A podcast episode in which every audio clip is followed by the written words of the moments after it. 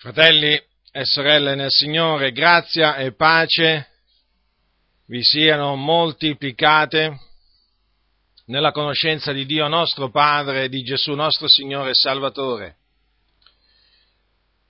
Questa sera, con l'aiuto di Dio, mediante le sacre scritture, ho in cuore di confutare una falsa dottrina che è molto diffusa nell'ambiente evangelico, che è la dottrina chiamata una volta salvati, sempre salvati. Ora, tra le chiese evangeliche che insegnano questa, questa falsa dottrina ci sono le seguenti, le chiese battiste, le chiese riformate, le chiese valdesi, le chiese, presbiteri- le chiese presbiteriane e le chiese dei fratelli. Ora vi leggerò alcune dichiarazioni eh, di, tal- di, taluni eh, pastori o comunque esponenti di queste, eh, esponenti autorevoli di, di questo ambiente evangelico che insegnano eh, questa dottrina, cioè la dottrina che dice una volta salvati, sempre salvati, in altre parole, la dottrina che dice che la salvezza un credente non la può nella maniera più assoluta perdere in nessuna maniera. Allora, è la prima dichiarazione che voglio citare è quella di René, pa- René Pache, eh, che è stato direttore della scuola biblica Emmaus di Ginevra, i cui libri sono stati tradotti, diversi libri sono stati tradotti anche in italiano, sono apprezzati in molte comunità evangeliche, tra cui le chiese dei fratelli. Allora, egli ha scritto, chi può commettere il peccato contro lo Spirito Santo? Per definizione tutti coloro che fino alla fine rifiutano di pentirsi e di accettare il Salvatore. Ma è possibile per un figliolo di Dio veramente rigenerato di commettere questo peccato? Noi non lo crediamo, perché egli ha già per, permesso allo Spirito di entrare in lui e di convincerlo. René Pasce, eh, La persona e l'opera dello Spirito Santo, Arezzo 1950, pagina 63. Adesso vi, leggi, leggo la dichiarazione eh, di un certo Rinaldo Di Pros della Chiesa dei Fratelli che ha detto non credere in Cristo equivale a ritrarsi dall'Iddio vivente e non ottenere la salvezza eterna. Concludiamo dunque nell'affermare che i brani esortativi sopra considerati eh, che sono Ebrei 3.12, Ebrei, 4, eh, dal versetto, Ebrei capitolo 4 dal versetto 1 al 3, capitolo 4 dal versetto 9 all'11, non insegnano che il credente corre il pericolo di perdere la salvezza. Essi insegnano piuttosto che quanti sono religiosi corrono il pericolo di non giungere alla salvezza per mancanza di una fede incondizionata in Cristo. Rinaldo di Prose, il problema dell'apostasia nei brani esortativi della lettera agli ebrei, eh, contenuto in Lux Biblica, il numero 6, anno 1992, pagina 59. Poi c'è Guglielmo Stendridge, pastore della chiesa bereana, che ha detto chi è salvato ha già ricevuto in dono la vita eterna e non si perderà mai, né commetterà dei peccati così gravi da potergli togliere la salvezza. Chi è veramente salvato invece vincerà, non calpesterà mai il sangue di Cristo e vivrà con il Signore per l'eternità. Quale grande salvezza Gesù ha acquistata con il suo sangue. Il buon pastore non perderà mai una delle sue pecore. Guglielmo Stendridge si salva solo chi vince in La voce del Vangelo, numero 7, luglio 1994, pagina 8. Poi c'è eh, una, una, citazione eh, di un certo Ernest F. Eh, Kevan, che eh, è stato rettore del London Bible College, una famosa università biblica eh, di Londra, che nel suo libro dal titolo Salvezza ha scritto quanto segue. La risposta evangelica al problema della perseveranza ultima è che essa è interamente assicurata in Cristo, che Dio non ritira mai il suo aiuto da coloro che egli ha scelti e ha giustificati e che anche se talvolta egli permette che il credente vacilli e pecchi, provvede che nessuno di essi cada irrimediabilmente. La dottrina della salvezza finale dei credenti attraverso la preservazione divina e la loro perseveranza nella santità trova pieno appoggio nell'intero sistema della verità cristiana. Essa è conforme alla dottrina della sovranità di Dio nell'elezione e nella predestinazione, con il patto di redenzione in cui il Padre diede al Figlio quella moltitudine che nessun uomo può contare, con il carattere sostitutivo della morte di Cristo e la sua attuale opera di intercessione con la profonda unione mistica che esiste tra Cristo e coloro che condividono la sua vita, con la fattiva opera dello Spirito Santo che rende reale nell'esperienza del credente tutto ciò che Cristo ha fatto per lui e infine con la sicurezza della salvezza che è data al credente per mezzo della fede in Cristo e l'intima testimonianza dello Spirito Santo. Ernest F. Kivan, Salvezza, Genova, 1979, pagina 108 e 117. Adesso vi voglio leggere alcune, dichiarazio- eh, alcune dichiarazioni tratte da alcune confessioni di fede allora, eh, il, la prima confessione di fede che, eh, che, citerò è la Southern Baptist Convention, cioè la Convenzione Battista del Sud, eh, accettata anche dai battisti in Italia. Il quinto articolo di questa confessione dice quanto segue. Tutti i veri credenti perseverano fino alla fine. Quelli che Dio ha accettato in Cristo e santificato per mezzo nel suo spirito non scadranno mai dallo stato di grazia, ma persevereranno fino alla fine. I credenti possono cadere nel peccato per mezzo della negligenza e della tentazione e per mezzo di esso essi contristano lo spirito, danneggiano le loro grazie e i loro conforti ed espongono la causa di Cristo al biasimo e attirano su loro stesso dei giudizi temporanei, ma essi saranno conservati dalla potenza di Dio per mezzo della fede e salvezza. Poi abbiamo la Confessione di fede di Westminster, molto conosciuta nell'ambiente protestante, che fu pubblicata la prima volta nel 1646. A questa confessione si rifanno le chiese riformate e le chiese presbiteriane. Ora, questa confessione di fede nel diciassettesimo articolo afferma quanto segue. Quelli che Dio ha accolto nel suo amato figliuolo, quelli che efficacemente ha chiamato e santificato per il suo spirito, non possono scadere né totalmente né definitivamente dallo stato di grazia, anzi persevereranno certamente in quello stato fino alla fine e saranno salvati eternamente. Questa perseveranza dei santi non dipende dalla loro libera volontà, ma dall'immutabilità del decreto dell'elezione, il quale procede dall'amore gratuito ed immutabile di Dio Padre, dall'efficacia del merito e dell'intercessione di Gesù Cristo, dalla dimora in essi dello Spirito, dal seme di Dio presente in loro e dalla stessa natura del patto di grazia. Tutti questi fattori danno luogo alla certezza ed infallibilità della perseveranza dei santi. I santi tuttavia possono cadere in peccati molto gravi a causa delle tentazioni di Satana e del mondo, dal eh, prevalere in essi della loro corruzione residua e dal fatto di avere trascurato i mezzi che Dio ha provveduto per preservarli. È possibile che continuino in questo stato per un certo tempo, in modo da causare, da causare su di loro il dispiacere di Dio, da contristare il suo Spirito Santo e da venire privati in qualche misura delle loro grazie e consolazioni, da subire l'indurimento del loro cuore ed il ferimento della loro coscienza, da offendere e scandalizzare gli altri ed attirare su di sé giudizi temporanei. Poi abbiamo la confessione di fede dei Valdesi del 1662. L'articolo ventiseiesimo di questa confessione afferma quanto segue. A questa confessione naturalmente si rifanno i Valdesi. Che la Chiesa non può mancare e essere ridotta al niente, ma che deve essere perpetua. Tutti gli eletti, essendo ognuno nel suo tempo chiamati da Dio nella comunione dei santi e, tal, e, talmente per la virtù del suo Santo Spirito sostenuti e conservati nella fede che perseverando in essa conseguono l'eterna salvezza. Quindi credono che, ecco, è, appunto questo è l'articolo eh, 26 eh, che essi credono.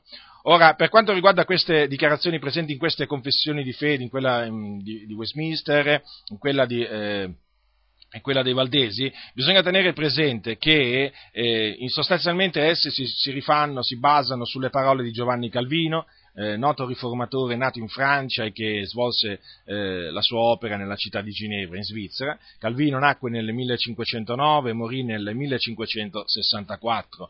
Lui ehm, nel, suo, eh, nel, suo, libro più conosciuto, nella sua opera più conosciuta, che è Le istituzioni della religione cristiana, eh, scrisse appunto ehm, su questa, eh, cioè formulò questa, questa dottrina eh, che poi fu ripresa dal, de, da, varie, da, varie, comunità nel corso, è stata presa da varie comunità nel corso del tempo. In particolare vi voglio leggere quello che ha detto Calvino nel libro terzo, al capitolo 24, paragrafo 6 di questo, di questo, luo, di questo suo eh, opera. Inoltre è cosa certa che Gesù Cristo, pregando per tutti gli eletti, chiede per loro quel che aveva chiesto per Pietro, che la loro fede non venga meno. Ne concludiamo che non corrono il pericolo di una caduta mortale, visto che la richiesta del Figlio di Dio che rimanessero saldi non è stata respinta. Che cosa Cristo ci ha voluto qui insegnare se non renderci certi che avremo la salvezza eterna, poiché una volta siamo, una volta siamo stati fatti suoi?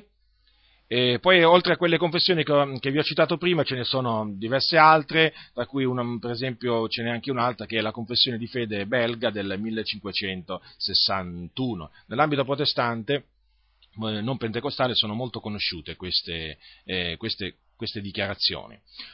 Ora, eh, in che maniera viene sostenuta biblicamente questa dottrina? Ora, i passi generalmente, eh, generalmente eh, citati eh, sono questi qui, allora ve li, eh, ve li leggerò. Allora, eh, innanzitutto queste parole di Gesù vengono citate. Le mie pecore ascoltano la mia voce, io le conosco ed esse mi seguono e io do loro la vita eterna e non periranno mai e nessuno le rapirà dalla mia mano. Il Padre mio che me le ha date è più grande di tutti e nessuno può rapirle di mano al Padre.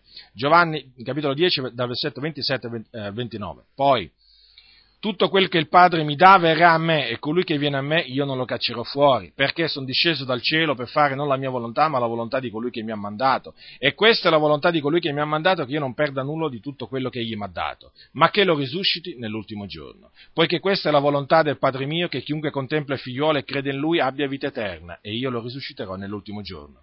Giovanni capitolo 6, versetto 37 al 40. E eh, queste altre parole di Paolo poiché io sono persuaso che né morte, né vita, né angeli, né principati, né cose presenti, né cose future, né potestà, né altezza, né profondità, né alcun'altra creatura potranno separarci dall'amore di Dio che è in Cristo Gesù nostro Signore. Queste sono scritte in Romani, capitolo 8, versetto 38 e 39. Queste altre ancora di Paolo, che sono scritte ai Filippesi, colui che ha cominciato in voi un'opera buona la condurrà a compimento fino al giorno di Cristo Gesù, capitolo 1, versetto 6 di questa epistola. Ora, tutte queste parole vengono messe in relazione al proponimento dell'elezione di Dio, che, eh, come dice la scrittura, non dipende, eh, che, che dipende non dalle opere, ma dalla volontà di colui che chiama, e secondo il quale Dio fa misericordia a chi vuole e indura a chi vuole. E eh, secondo il quale quelli che Dio ha preconosciuti li ha pure predestinati ad essere conformi all'immagine del suo figliuolo, onde egli sia il primogenito fra molti fratelli, e quelli che ha predestinati li ha pure chiamati, quelli che ha chiamati li ha pure giustificati, quelli che ha giustificati li ha pure glorificati. Queste sono parole dell'Apostolo Paolo scritte ai Romani, al capitolo 8, versetto 29 e 30. Ora, questo ultimo mio discorso, cioè eh, il, fatto del, ehm, eh, il, fatto della predestinazione, eh, vale in particolare per i battisti, i valdesi, i riformati e i presbiteriani. Perché? Per quanto concerne le chiese dei fratelli, eh, la predestinazione non è una dottrina insegnata, insegnata, nel loro mezzo. Comunque è insegnata la dottrina, eh, è assicurato questo, eh, la, la, dottrina una volta salvati, sempre, sempre salvati. Eh, una volta parlai con un, con un conduttore, una, con uno degli anziani di, questa, di una di queste comunità e in effetti mi confermò che eh, lui credeva che una volta salvati non si può scadere, eh, scadere dalla grazia. Ora, noi, eh, noi, crediamo fermamente in tutte, eh, in tutte le scritture citate eh, poco fa, cioè noi, ci, noi, crediamo fermamente sia nelle parole eh, di, eh, di, Gesù che in quelle dell'Apostolo Paolo, perché eh, sono parola di Dio, noi le accettiamo come parola di Dio, non le mettiamo minimamente in dubbio, esse, queste, queste parole proclamano la certezza della salvezza per cui eh, noi affermiamo di essere sicuri di essere eh, salvati. Noi siamo stati salvati per la grazia di Dio mediante la fede in Cristo Gesù. Eh, siamo stati salvati dai nostri peccati, siamo stati salvati dalla perdizione, eh, abbiamo la vita eterna perché chi crede ha vita eterna, dice la, dice la scrittura, siamo stati giustificati eh, mediante la fede per la grazia di Dio, quindi, e quindi abbiamo pace con Dio. Siamo stati riconciliati con Dio per mezzo di Cristo Gesù. Eh, noi appunto abbiamo la certezza di essere salvati e di avere la vita eterna. Queste parole appunto che prendono questi fratelli quindi che affermano la certezza della salvezza, sono veraci, le dobbiamo proclamare. Il fatto è però questo, che nella Sacra Scrittura ci sono altri passi, sacra, altri passi che in, in, in, modo svariato, in, in modo, modo, molto chiaro, insegnano che un credente eh, può perdere la salvezza, cioè può scadere dalla grazia. Eh, questo naturalmente eh, quando eh, avverrà? Avverrà se e ripeto, se il credente si tira indietro. Allora, se si tira indietro il credente andrà in perdizione.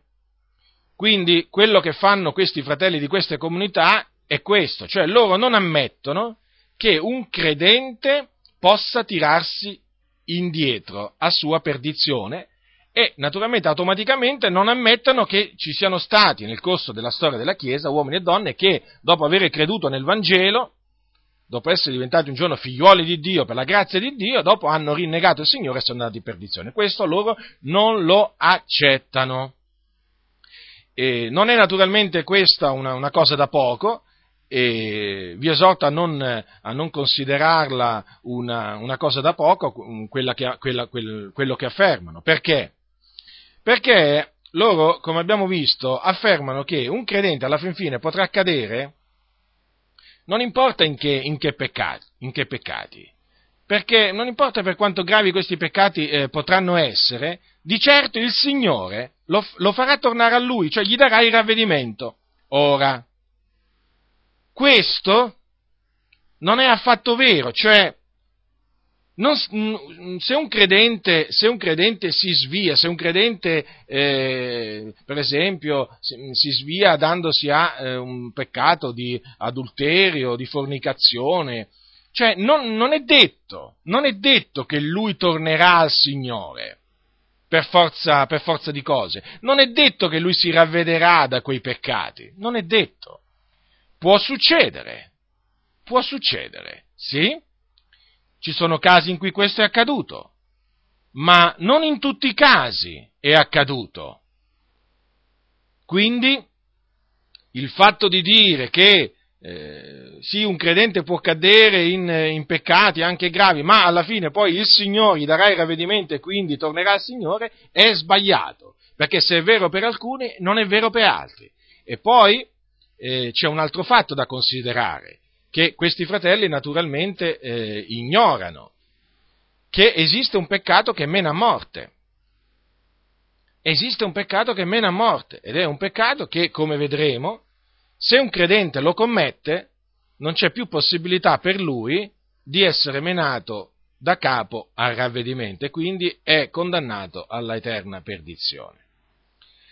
Allora, voi, dire, voi direte, ma allora questi fratelli come spiegano tutti quei, tutti quei, casi di persone di cui si dice che hanno, hanno rinnegato il Signore? È molto semplice. Loro dicono che queste persone non avevano veramente creduto, quindi non erano dei, dei veri credenti. Non erano dei veri credenti anche in quei giorni in cui queste persone facevano professione di credere nel Signore Gesù. E poi allora, e come, e come, come spiegano allora quei passi della scrittura che eh, lasciano intravedere la possibilità eh, di rinnegare il Signore e andare in perdizione? Beh, anche qui molto semplice la, la loro risposta. Loro dicono che si tratta di passi che suppongono una certa cosa, per amore di, di discussione. Quindi di passi che non possono avere un compimento pratico. Ma tutto questo, tutto questo lo vedremo, lo vedremo tra poco in maniera dettagliata, eh, affinché affinché si, sappia, affinché si sappia che questa dottrina, una volta salvati, sempre salvati, è una dottrina falsa, falsa. La confuterò perché eh, è falsa. Io non mi metto a confutare le dottrine vere perché la scrittura dice non possiamo nulla contro la verità, quel che possiamo è per la verità. Ma quel che possiamo naturalmente è contro la menzogna. E questa dottrina è una menzogna. Quantunque, ripeto, vengono presi per sostenerla dei passi della parola del Signore che affermano in maniera inequivocabile la certezza della salvezza. Passi che ribadisco, io credo, io credo, io proclamo perché ci credo nella certezza della salvezza. Ma quindi adesso passerò alla confutazione eh, dettagliata di questa eresia. Allora, comincerò col parlare del peccato che mena a morte. Perché, eh, perché eh, da questo peccato è impossibile ravvedersi.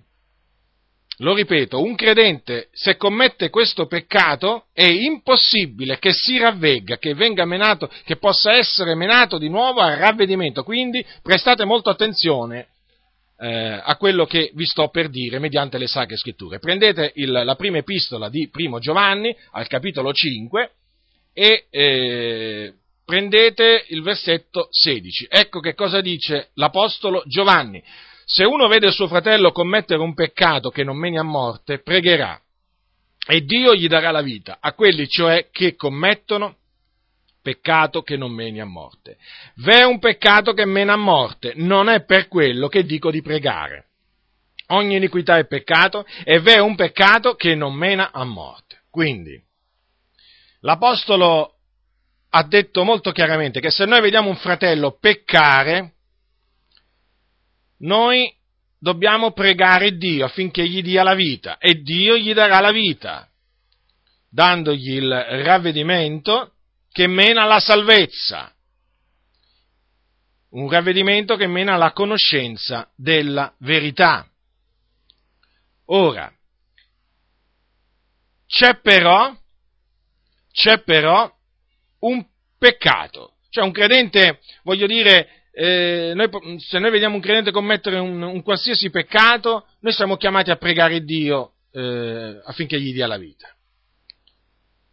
Ma c'è un peccato che se noi vediamo il credente commettere, allora è del tutto inutile pregare Dio. Non siamo chiamati in questo caso a pregare Dio affinché gli dia la vita. Perché questo? Perché quel peccato che ha commesso mena alla morte seconda, mena alla condanna eterna.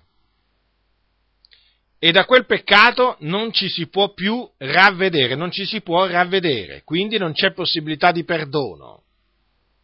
Non c'è la possibilità che quel credente che ha commesso questo peccato si ravveda, riconosca la verità e torni al Signore. Non c'è questa possibilità.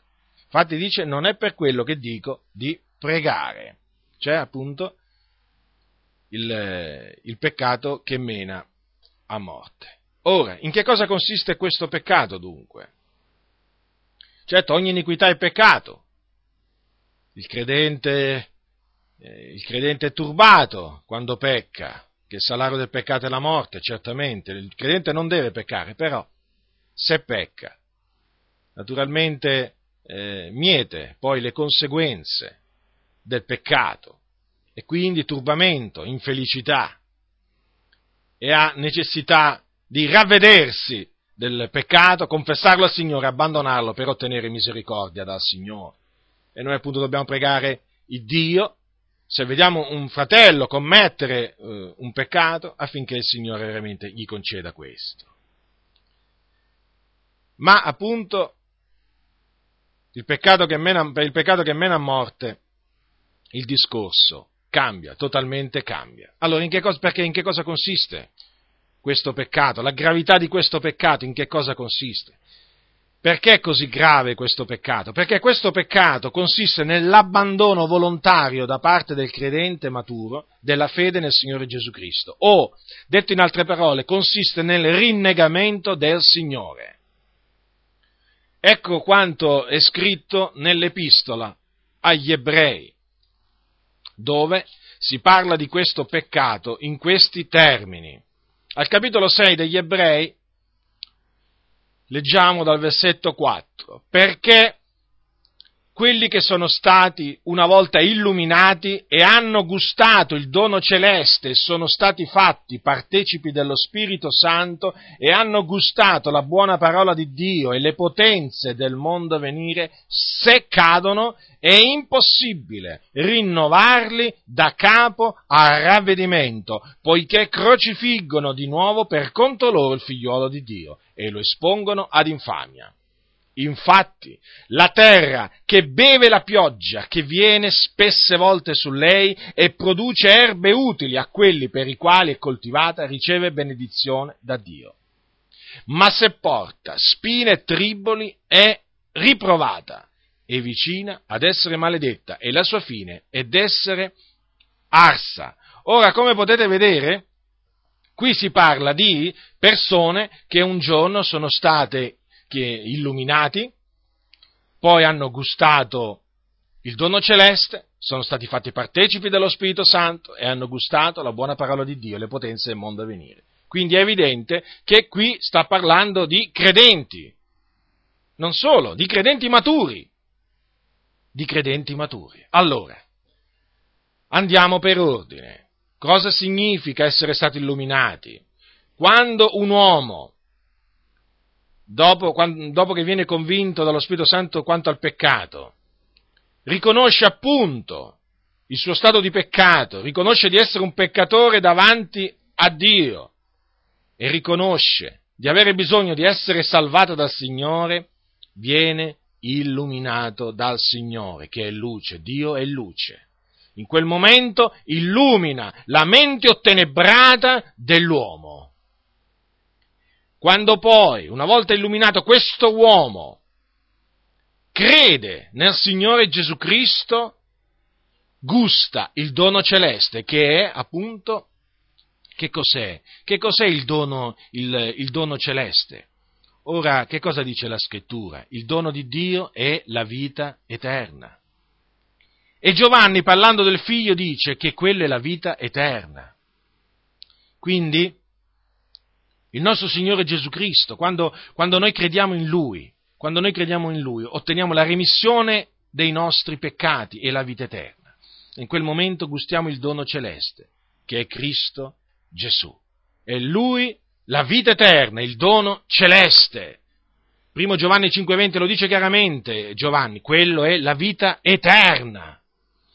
Poi quando il credente viene battezzato con lo Spirito Santo e come vi ho detto altre volte e vi ripeto anche questa sera, quando si viene battezzati con lo Spirito Santo, si viene riempiti con lo Spirito Santo, riempiti di Spirito Santo e si comincia a parlare in altre lingue secondo che lo Spirito dà ad esprimersi.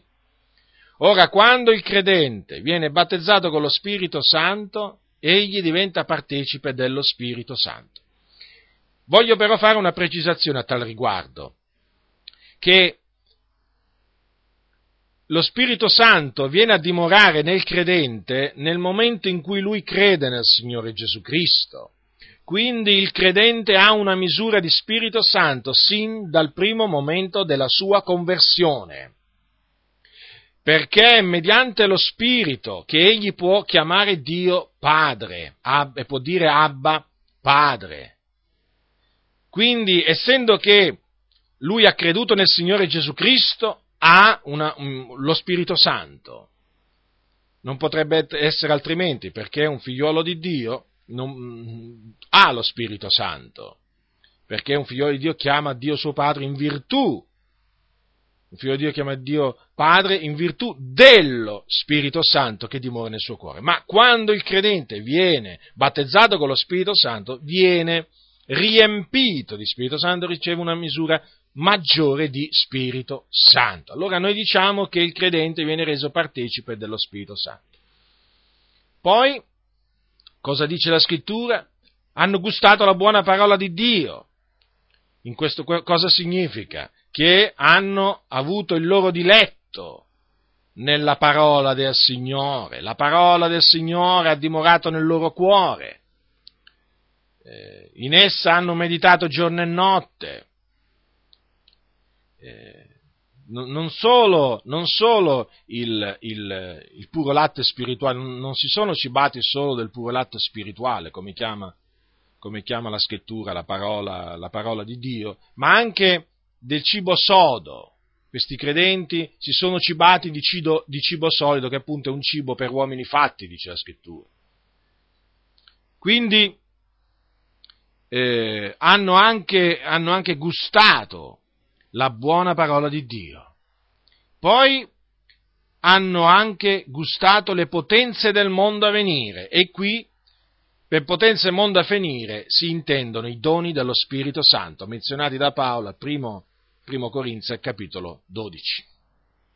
Ora, se chi ha sperimentato tutte queste cose rigetta il Signore e si tira indietro, lasciandosi avviluppare e vincere nelle contaminazioni del mondo da cui era fuggito per la grazia di Dio, e prende la decisione di non volere più seguire il Signore, di rinunziare a Cristo, di, di non volerne più sentire parlare, ebbene quel tale commette il peccato che mena a morte e per quella persona non si deve pregare, perché è impossibile menarlo da capo al ravvedimento.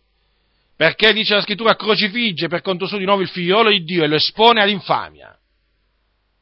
Come avete visto, lo scrittore agli ebrei usa questa, questa, eh, questa illustrazione della terra. La terra che beve la pioggia, che viene spesse volte su lei, produce erbe utili a quelli per i quali è coltivata.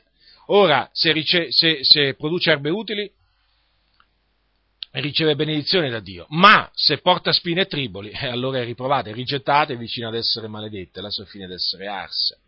Quindi il, il credente, così è del credente che se dimora nel Signore, il Signore dimora in lui e quindi egli porta molto frutto alla gloria di Dio e Dio lo benedice. Ma se egli smette di dimorare nel Signore, allora il Signore smetterà di dimorare in lui e naturalmente non porterà che triboli e spine e diventerà un uomo riprovato quanto alla fede, un figliolo di maledizione, che alla fine sarà gettato nello stagno ardente di fuochi di zolfo per essere tormentato là per l'eternità.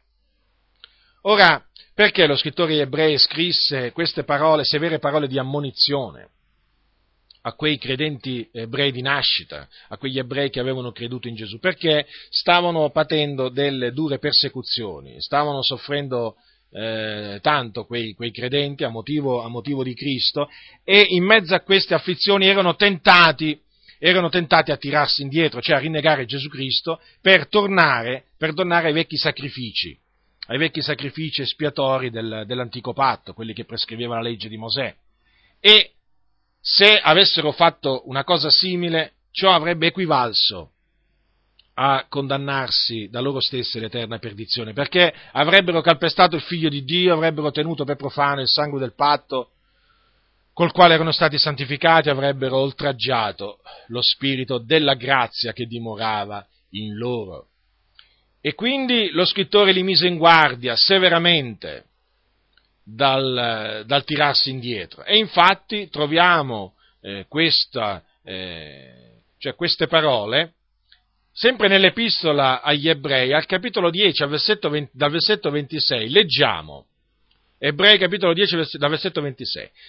Perché se pecchiamo volontariamente dopo aver ricevuto la conoscenza della verità non resta più alcun sacrificio per i peccati, rimangono una terribile attesa del giudizio e l'ardor d'un fuoco che divorerà gli avversari. Uno che abbia violato la legge di Mosè muore senza misericordia sulla parola di due o tre testimoni. Di qual peggior castigo stimate voi che sarà giudicato degno colui che avrà calpestato il figliolo di Dio e avrà tenuto per profano il sangue del patto col quale è stato santificato e avrà oltraggiato lo spirito della grazia, poiché noi sappiamo chi è colui che ha detto a me appartiene la vendetta, io darò la retribuzione e ancora il Signore giudicherà il suo popolo. È cosa spaventevole cadere nelle mani dell'Iddio, dell'Iddio vivente. Ora, è evidente quindi, fratelli, che eh, coloro, che, eh, coloro, che, commettono questo, eh, questo peccato eh, sono coloro che, eh, come dice la scrittura, calpestano il figliolo di Dio e tengono per profano il sangue del patto con il quale sono stati santificati e oltraggiano lo spirito della grazia. Ecco, per costoro eh, non ci sarà nessuna, nessuna misericordia. Quello che li aspetta dice, gli aspetta, dice, l'ardore di un fuoco che divorerà gli avversari. Sono molto chiare queste parole, sono molto chiare, estremamente chiare, e devono indurci a temere il Signore, a compiere la nostra salvezza con timore e tremore. Perché? Perché questa è la fine che aspetta un credente se si tira indietro. Lo ripeto, se si tira indietro. Ora lo voglio, eh, lo voglio ribadire, naturalmente, voglio ribadire un concetto. Quel se cadono, che è scritto al capitolo 6 degli ebrei, e quel se pecchiamo volontariamente dopo aver ricevuto la conoscenza della verità, eh, è chiaro che si riferiscono non a una qualsiasi caduta, non a un qualsiasi peccato, assolutamente. Quello si riferisce al peccato che mena a morte, per il quale non c'è più speranza per il credente, perché è condannato al fuoco eterno. Quindi questo, eh, questo deve essere chiaro, deve essere chiaro. Non è che il credente perde la speranza per un qualsiasi peccato, non è che ogni peccato è il peccato che mena a morte, nella maniera più assoluta, perché come vedremo c'è, la, c'è abbondanza di redenzione presso il Signore. Noi abbiamo la possibilità di andare al trono di Dio a chiedere perdono dei nostri peccati, appoggiandoci sull'intercessione di Gesù Cristo. Ecco perché è scritto, Giovanni dice, se confessiamo i nostri peccati, egli è fedele e giusto da rimetterci i peccati e purificarci da ogni iniquità. Quindi questo conferma che non tutti i peccati eh, sono peccati che menano a morte, solo c'è un peccato che mena a morte. Per quello non c'è eh, possibilità di salvezza, non c'è possibilità di perdono. Per gli altri peccati c'è possibilità di perdono. Ora, quindi adesso voglio soffermarmi, voglio soffermarmi appunto su questo concetto, cioè c'è abbondanza di redenzione presso il nostro Dio. Il nostro Dio è clemente, è misericordioso, è lento all'ire di grande benignità, dice la Sacra Scrittura, pronto a perdonare, largo nel perdonare. è grande la misericordia del nostro Signore. Per cui voglio, eh, voglio citare alcuni passi per, far, per farvi capire ancora meglio eh, che eh, c'è solo un peccato dal quale non ci si può più ravvedere, ed è quello che mena a morte, dagli altri ci si può ravvedere e ottenere il perdono. Paolo ai Galati, prendete l'epistola di Paolo ai Galati al capitolo 6, ecco che cosa dice l'Apostolo Paolo ai Galati, fratelli, capitolo, capitolo 6, versetto 1, quando anche uno sia stato colto in qualche fallo, voi che siete spirituali, rialzatelo con spirito di mansuetudine. È evidente quindi che se un credente eh, preso, diciamo, nel peccato, colto nel peccato, un fratello che è caduto in un peccato può essere rialzato, è evidente che la sua caduta non è una caduta da cui non si può più rialzare. Cosa voglio dire? È evidente che eh, in queste espressioni, in qualche, fallo, in qualche, fallo, non è incluso il peccato che mena a morte, perché come abbiamo visto, eh, da questo peccato non ci si può più ravvedere, da questa caduta non ci si può più rialzare. Quindi, da qualsiasi, da qualsiasi, da qualsiasi altra caduta ci si può eh, rialzare, ma non dal, eh, dal, peccato che mena a morte. Quindi, quando c'è scritto il giusto cade sette volte e si rialza, è evidente che tra quelle cadute, eh, in quelle cadute non è inclusa eh, non è incluso il peccato che mena a morte. Questo diciamo per spiegare eh, la differenza che c'è tra un peccato che non mena a morte e il peccato che mena a morte. Vi citerò appunto altri passi per farvi capire questo concetto, per evitare di cominciare a dire ah quel fratello ha commesso il peccato che mena a morte, per lui non c'è più possibilità, no, bisogna avere chiare le idee, cioè mediante le sacre scritture, bisogna avere ben chiaro che cos'è questo peccato che mena a morte, perché altrimenti si mettono sotto sopra gli animi dei credenti, anche credenti, anche credenti che hanno sbagliato, sì, però non si può andare da un fratello che ha commesso un, un peccato qualsiasi e dirgli fratello tu hai peccato, hai peccato eh, a morte. No, questo significa condannare, questo significa agire con follia. Il peccato che mena a morte, ve lo ripeto, è il volontario rinnegamento della fede in Cristo Gesù.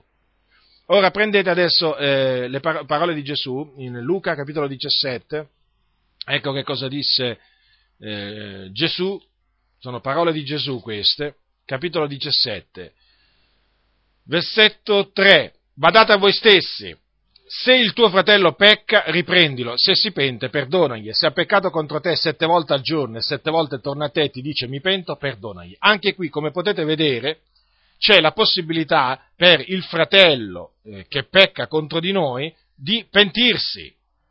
Infatti dice, se il tuo fratello pecca, riprendilo. Quindi dopo la riprensione, cioè do, dopo che lui ha peccato, noi siamo chiamati a riprenderlo.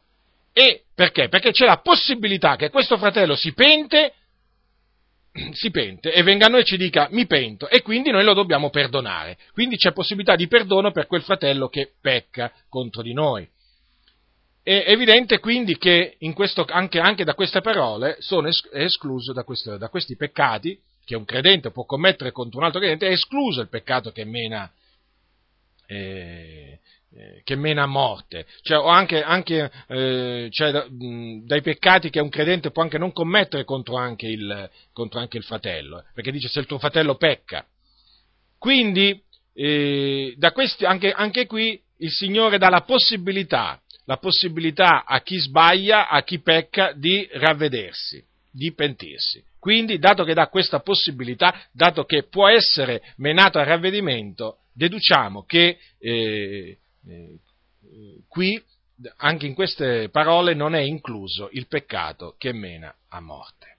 Ora, adesso andiamo a 1 Giovanni, capitolo 1, 1 Giovanni, epistola di 1 Giovanni, capitolo 1, versetto 9, è un passaggio molto, eh, sono delle parole molto conosciute.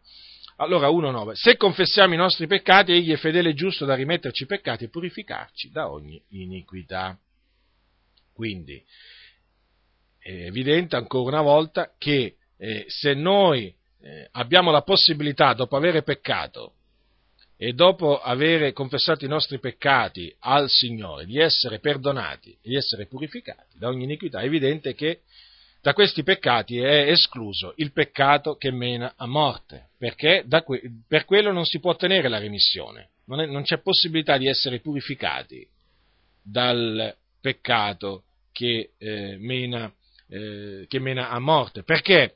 Perché eh, dopo che uno commette il peccato che mena a morte, per lui eh, non ci sarà più possibilità di ravvedersi, nel senso il Dio non gli potrà più dare il ravvedimento, non potrà più sperimentare quella contrizione che porta al ravvedimento quindi non potrà, non potrà confessare più il suo, il suo, peccato al Signore, non potrà più abbandonarlo, perché il, è un peccato eh, così, è, è, così questo peccato.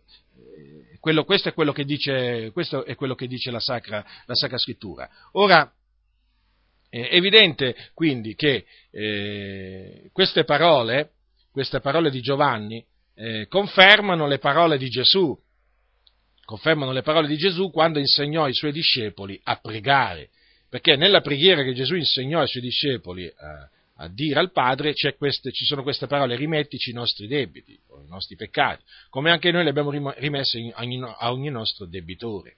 Quindi vedete, eh, Giovanni non fa altro che eh, confes- eh, confermare le parole, le parole, di Gesù. E questo naturalmente conferma che presso il Dio, presso il Dio c'è abbondanza, abbondanza di, eh, di, redenzione. Il Dio non è un Dio spietato, non è un Dio ingiusto. Infatti dice, eh, se confessiamo i nostri peccati, egli è fedele e giusto. Vedete? Dio è sia fedele che giusto e infatti ci rimette i peccati e ci purifica da ogni iniquità. Ma ripeto, da queste, da queste iniquità non c'è, non c'è, il peccato che mena morte, perché per quello non c'è possibilità di perdono. Andiamo a Giacomo.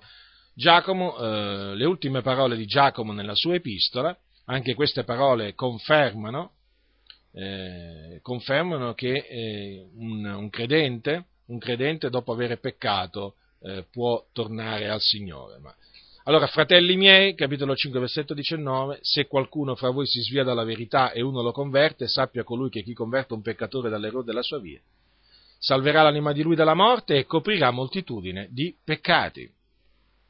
Anche qui, vedete, Giacomo ammette la possibilità che un credente che eh, cade nell'errore, si svia dalla verità, ecco, ammette la possibilità che possa tornare al Signore, che possa eh, ravvedersi, riconoscere la verità e tornare al Signore. E questo naturalmente eh, non, è amme, non, è, non, è previsto ne, nel caso un credente commette il peccato che mena a morte. Quindi uno può pure, uno può pure sviarsi, eh, sviarsi, dalla verità, eh, entrare magari anche a far parte di una setta, però non significa necessariamente che ha commesso il peccato che mena a morte, assolutamente. Eh, per cui è bene essere cauti quando, quando, si parla dei fratelli che si sviano dalla verità, perché, ve lo ripeto, sviarsi dalla verità non significa, eh, eh, non significa necessariamente avere commesso il peccato che mena a morte. Perché? Anzi, non significa proprio, perché mentre, mentre uno che si svia dalla verità può tornare al Signore, eh, chi, chi commette il peccato che mena a morte non può non può tornare al Signore perché è impossibile menarlo da capo a ravvedimento. C'è questa distinzione netta da fare.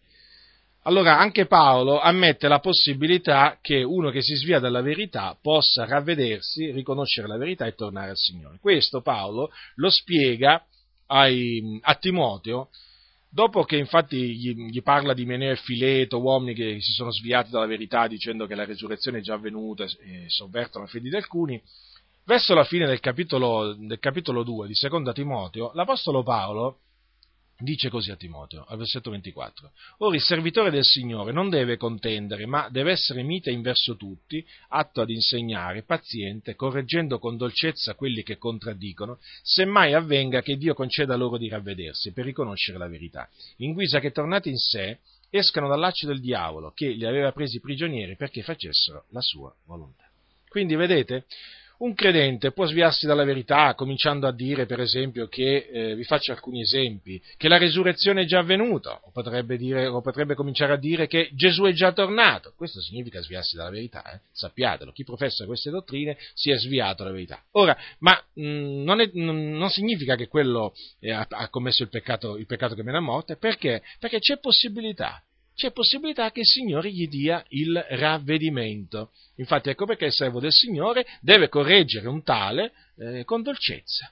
Se mai avvenga, se mai avvenga che Dio conceda appunto a questa persona di ravvedersi e di riconoscere la verità. Quindi vedete, anche questo ci fa capire la differenza che c'è tra un, uno sviamento e il rinnegamento, perché uno si può sviare e tornare a, e, e, diciamo non gli è preclusa la possibilità di tornare al Signore, ma se uno rinnega il Signore perché eh, commette il peccato che mena a morte, allora gli è preclusa la possibilità di tornare al Signore, cioè di ravvedersi.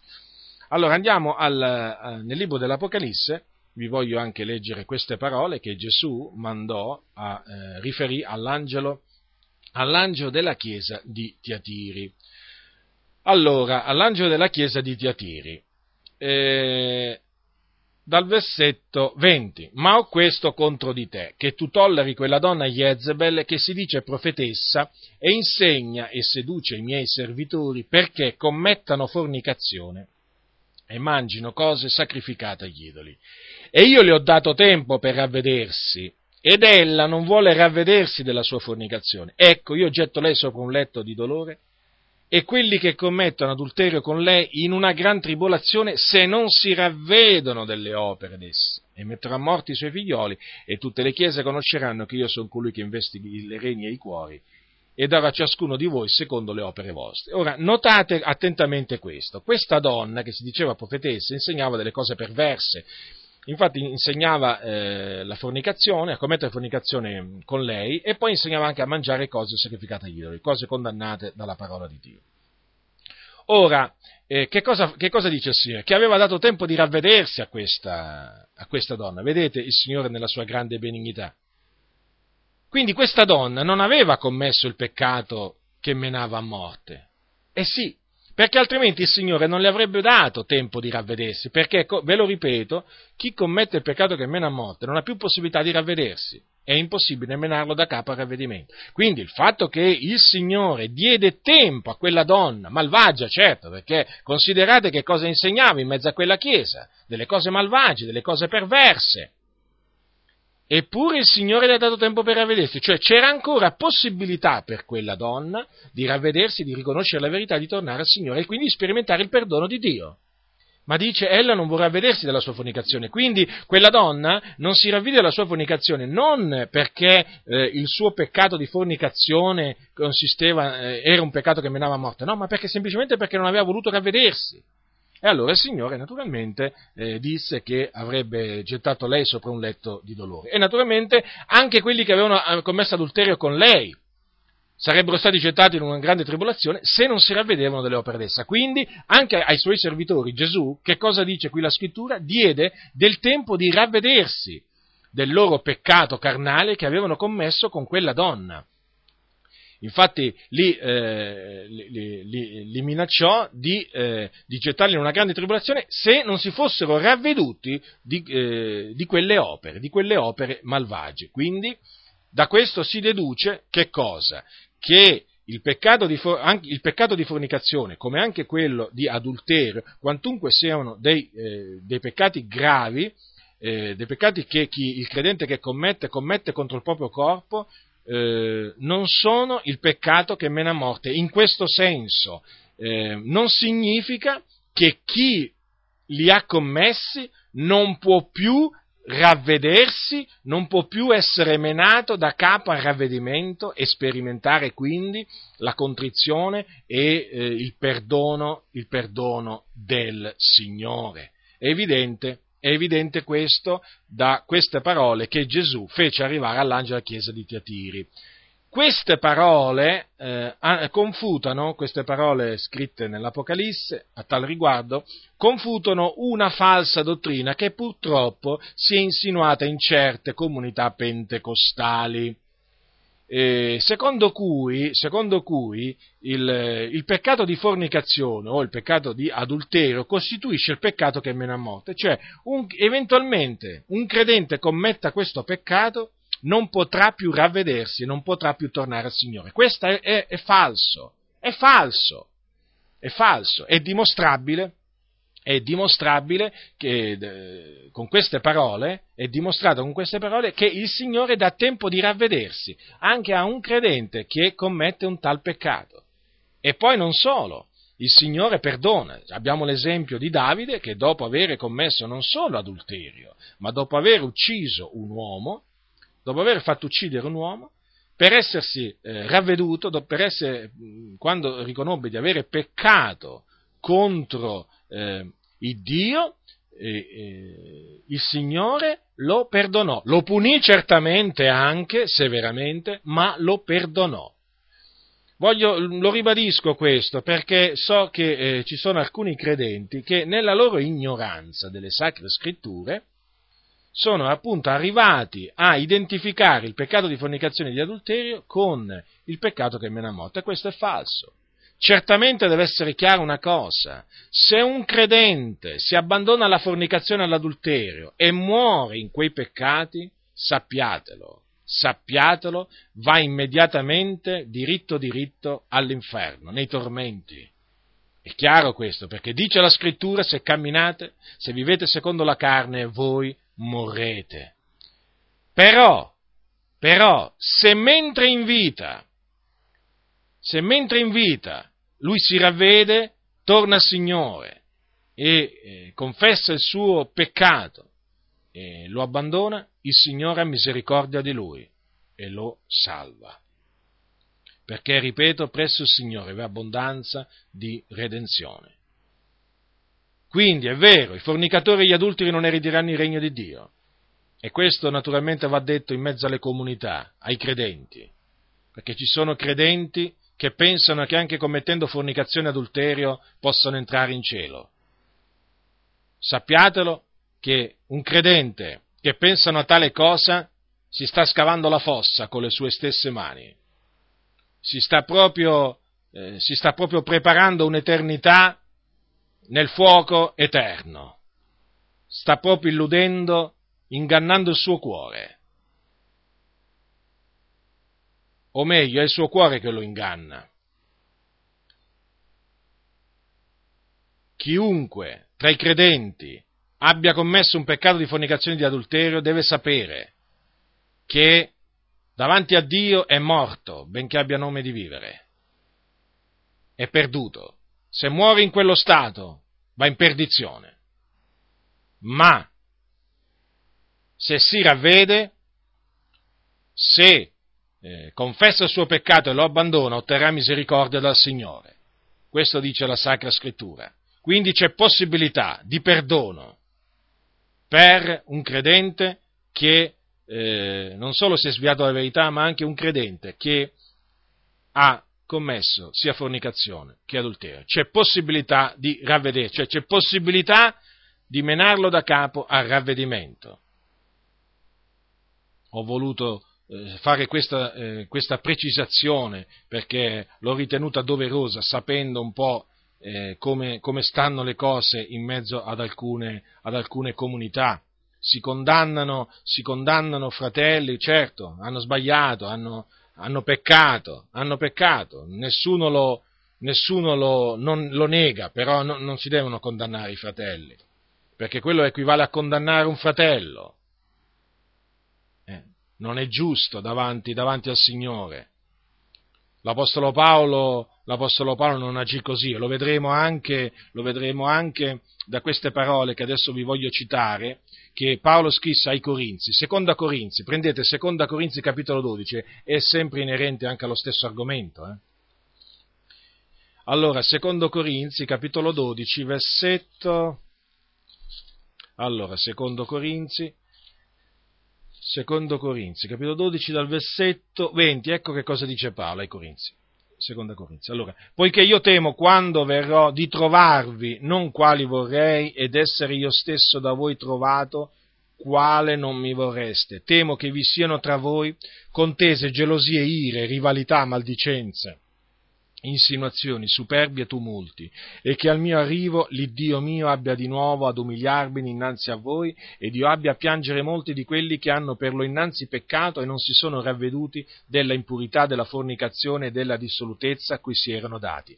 Vorrei farvi notare questo. Vedete, Paolo era preoccupato perché temeva che molti di quelli che avevano peccato, perché lui sapeva che eh, c'erano diversi credenti di quella comunità che avevano peccato, cioè lui temeva che molti di costoro avevano peccato non si, eh, non si erano ravveduti. Da che cosa? Di che cosa non si erano ravveduti? Della impurità, della fornicazione della dissolutezza a cui si erano dati. Vedete?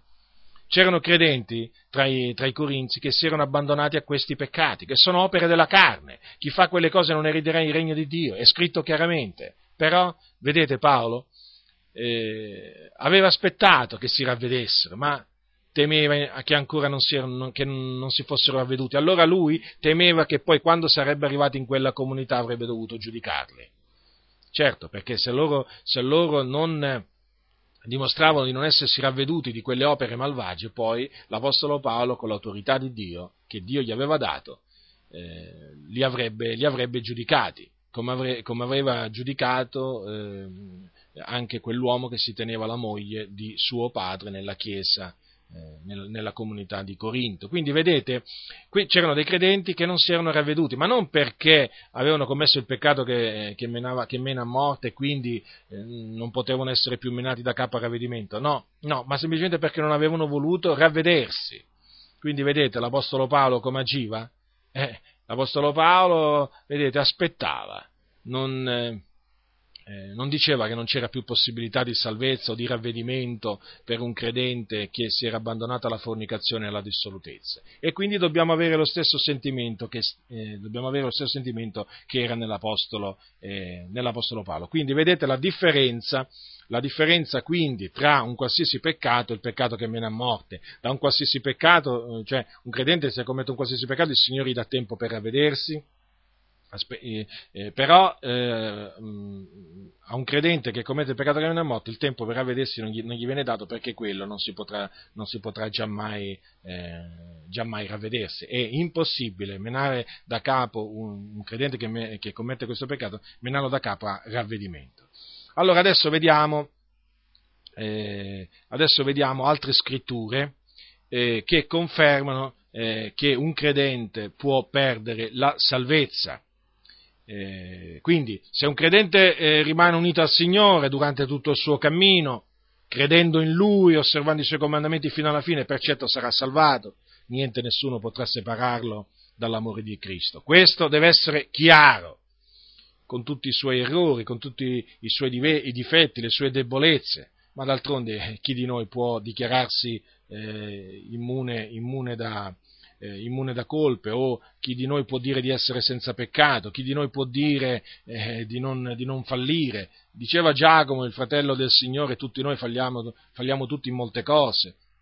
E quindi, eh, ma presso il Signore c'è abbondanza di redenzione, abbiamo un avvocato presso il Padre, cioè Gesù Cristo il giusto.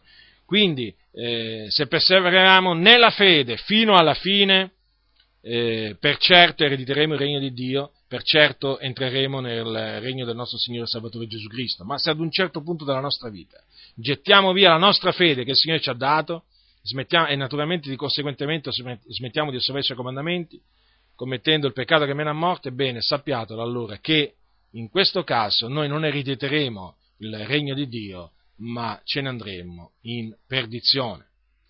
Ora prendiamo adesso, prenderò alcuni passi della scrittura e li commenterò per confermarvi come un credente, sì un credente, un figliolo di Dio, può perdere la salvezza e andare quindi in perdizione.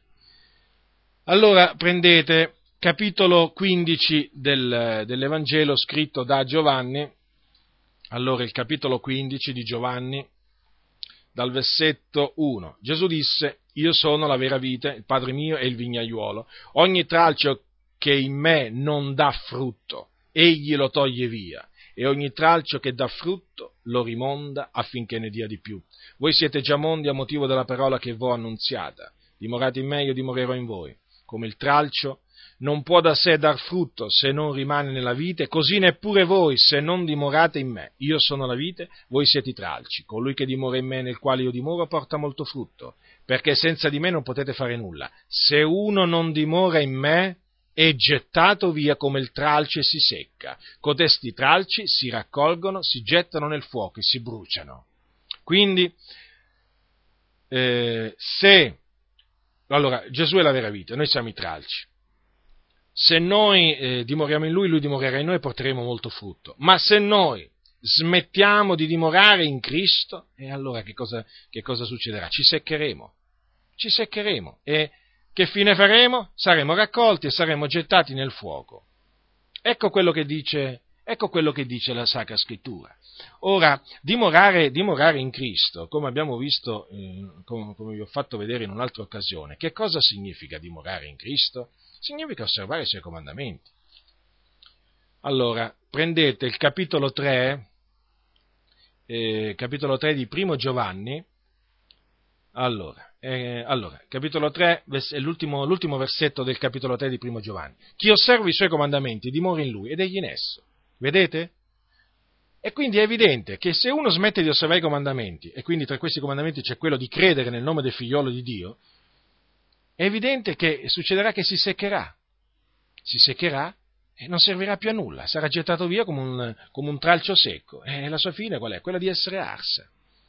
Vedete? Qui sta parlando, sta parlando di tralci, di tralci che si seccano, quindi di persone che prima erano attaccati alla vite.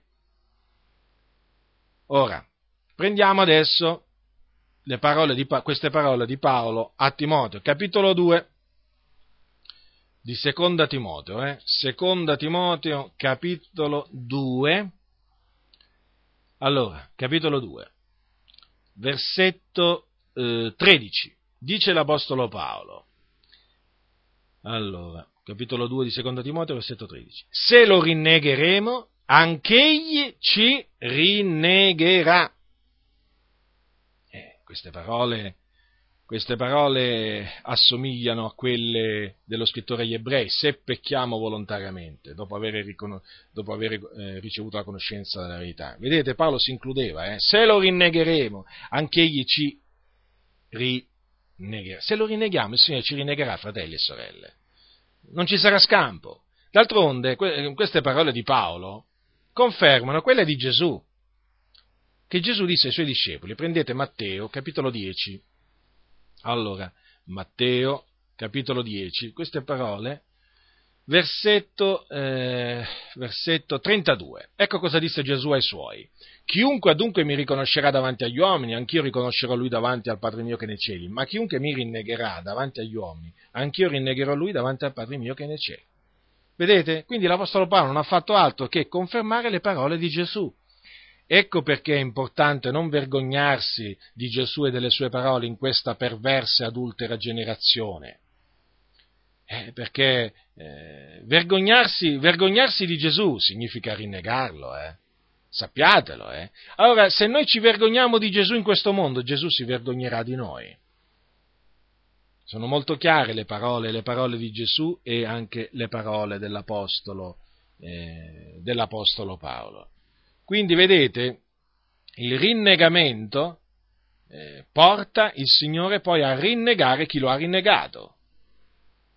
Voi mi direte, perché io lo so a questo punto, mi direte, ma anche Pietro ha rinnegato il Signore di conoscerlo tre volte, sì, però nel caso di Pietro c'è qualcosa di particolare da dire, che, eh, eh, che in quel caso eh, Gesù aveva predetto che lui si sarebbe convertito.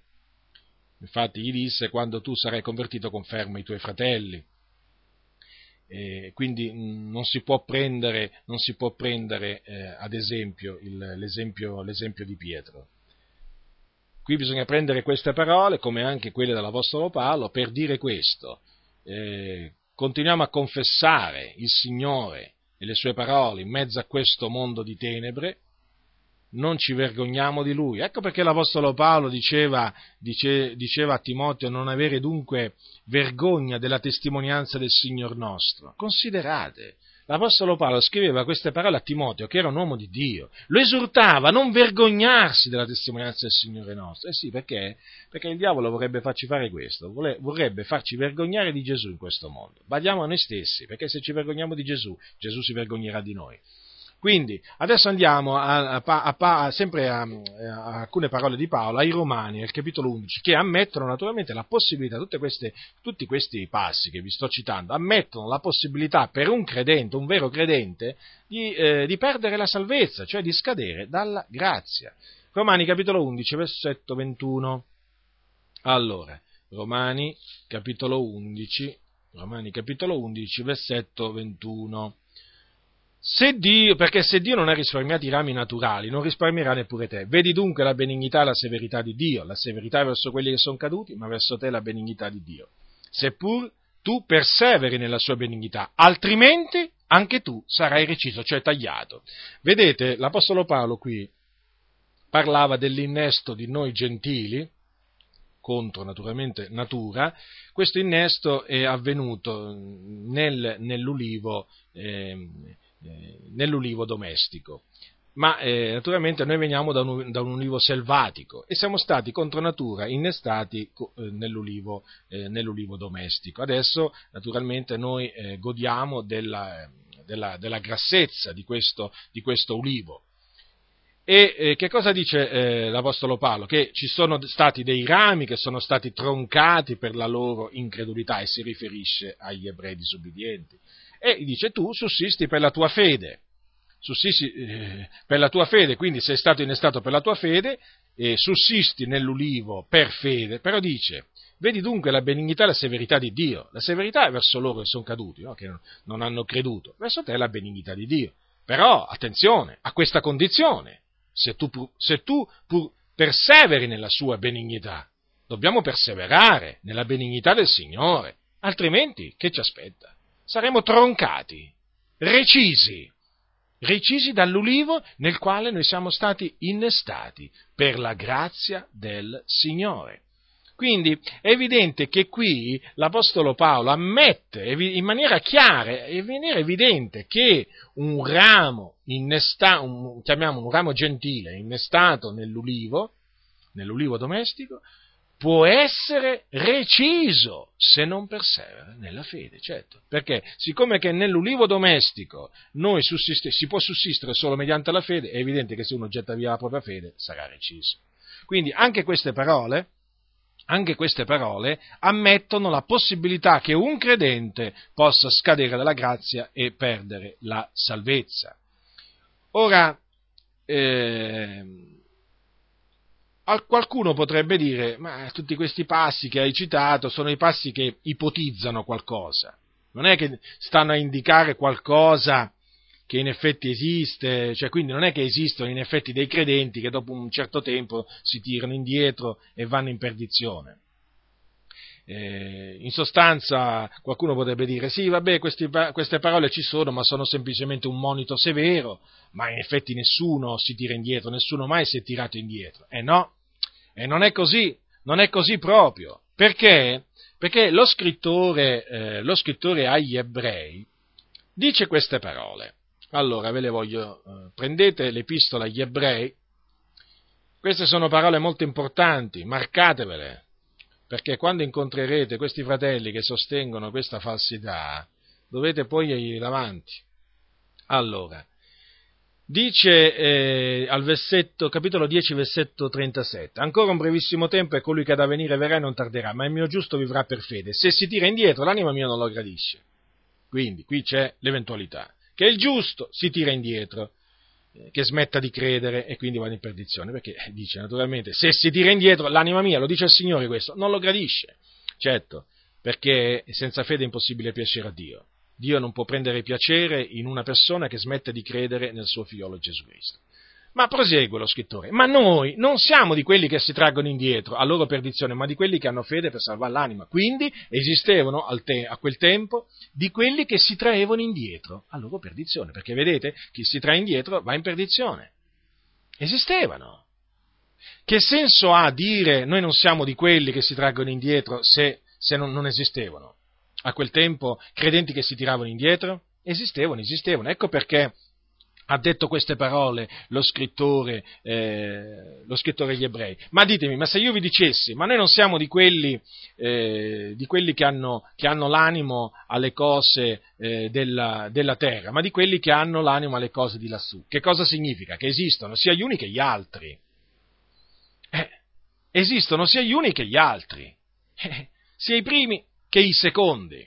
E quindi anche in questo, eh, in questo caso eh, ci sono sia quelli che si tirano indietro e quelli anche che perseverano nella fede per salvare l'anima.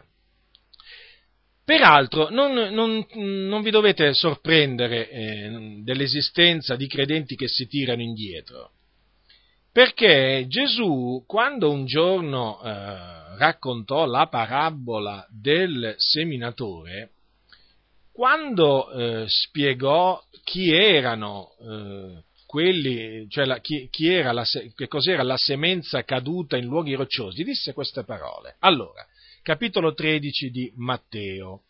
Allora, quelli che, diciamo, la semenza in luoghi rocciosi. Allora, capitolo 13, versetto 20. Quegli che ha ricevuto la semenza in luoghi rocciosi è colui che ode la parola e subito la riceve con allegrezza, però non ha radice in sé, ma è di corta durata, e quando venga tribolazione o persecuzione a cagione della parola è subito scandalizzato.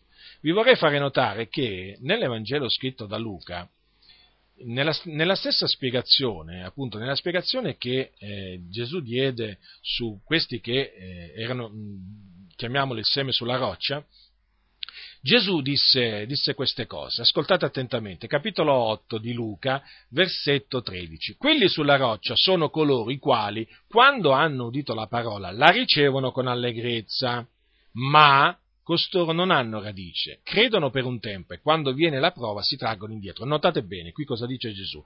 Che costoro ricevono la parola, credono per un tempo, poi però a un certo punto si traggono indietro. Quando è che si traggono indietro? Quando viene la prova. E la prova perché viene? A motivo di che cosa viene la prova? A motivo della parola.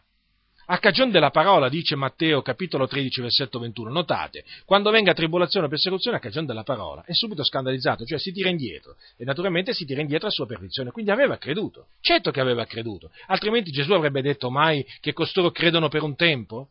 E se avevano creduto, erano dei figlioli di Dio. Eh, se avevano creduto erano stati giustificati per la grazia di Dio. Eh, se avevano creduto avevano lo Spirito Santo. E quindi, se, se, se, si erano tirati indietro vuol dire che avevano cominciato a camminare. Eh, è evidente questo. Quindi notate, e poi è certo che erano dei credenti, perché la persecuzione nei loro confronti piombò a cagione della parola. Quale parola? La parola di Dio, la parola del regno, che loro avevano ricevuto. Quindi qui sta parlando di credenti. Lo so che queste parole danno tremendamente fastidio a, a questi fratelli che sostengono una volta salvati sempre salvati, ma le cose stanno così, e non stanno altrimenti. Gesù disse credono per un tempo, e se credono vuol dire che erano, erano dei credenti. Eh, non, non, mi si verrà mica a dire che questi erano, erano increduli, eh? eh? Gesù ha detto ricevono la parola con allegrezza. Certo, durano, cioè, ehm, eh, credono per un tempo, ma intanto hanno creduto per un tempo, per quel tempo hanno creduto, poi hanno smesso di, credere, ho capito, però intanto hanno creduto, e se avevano creduto, eh, avevano la fede.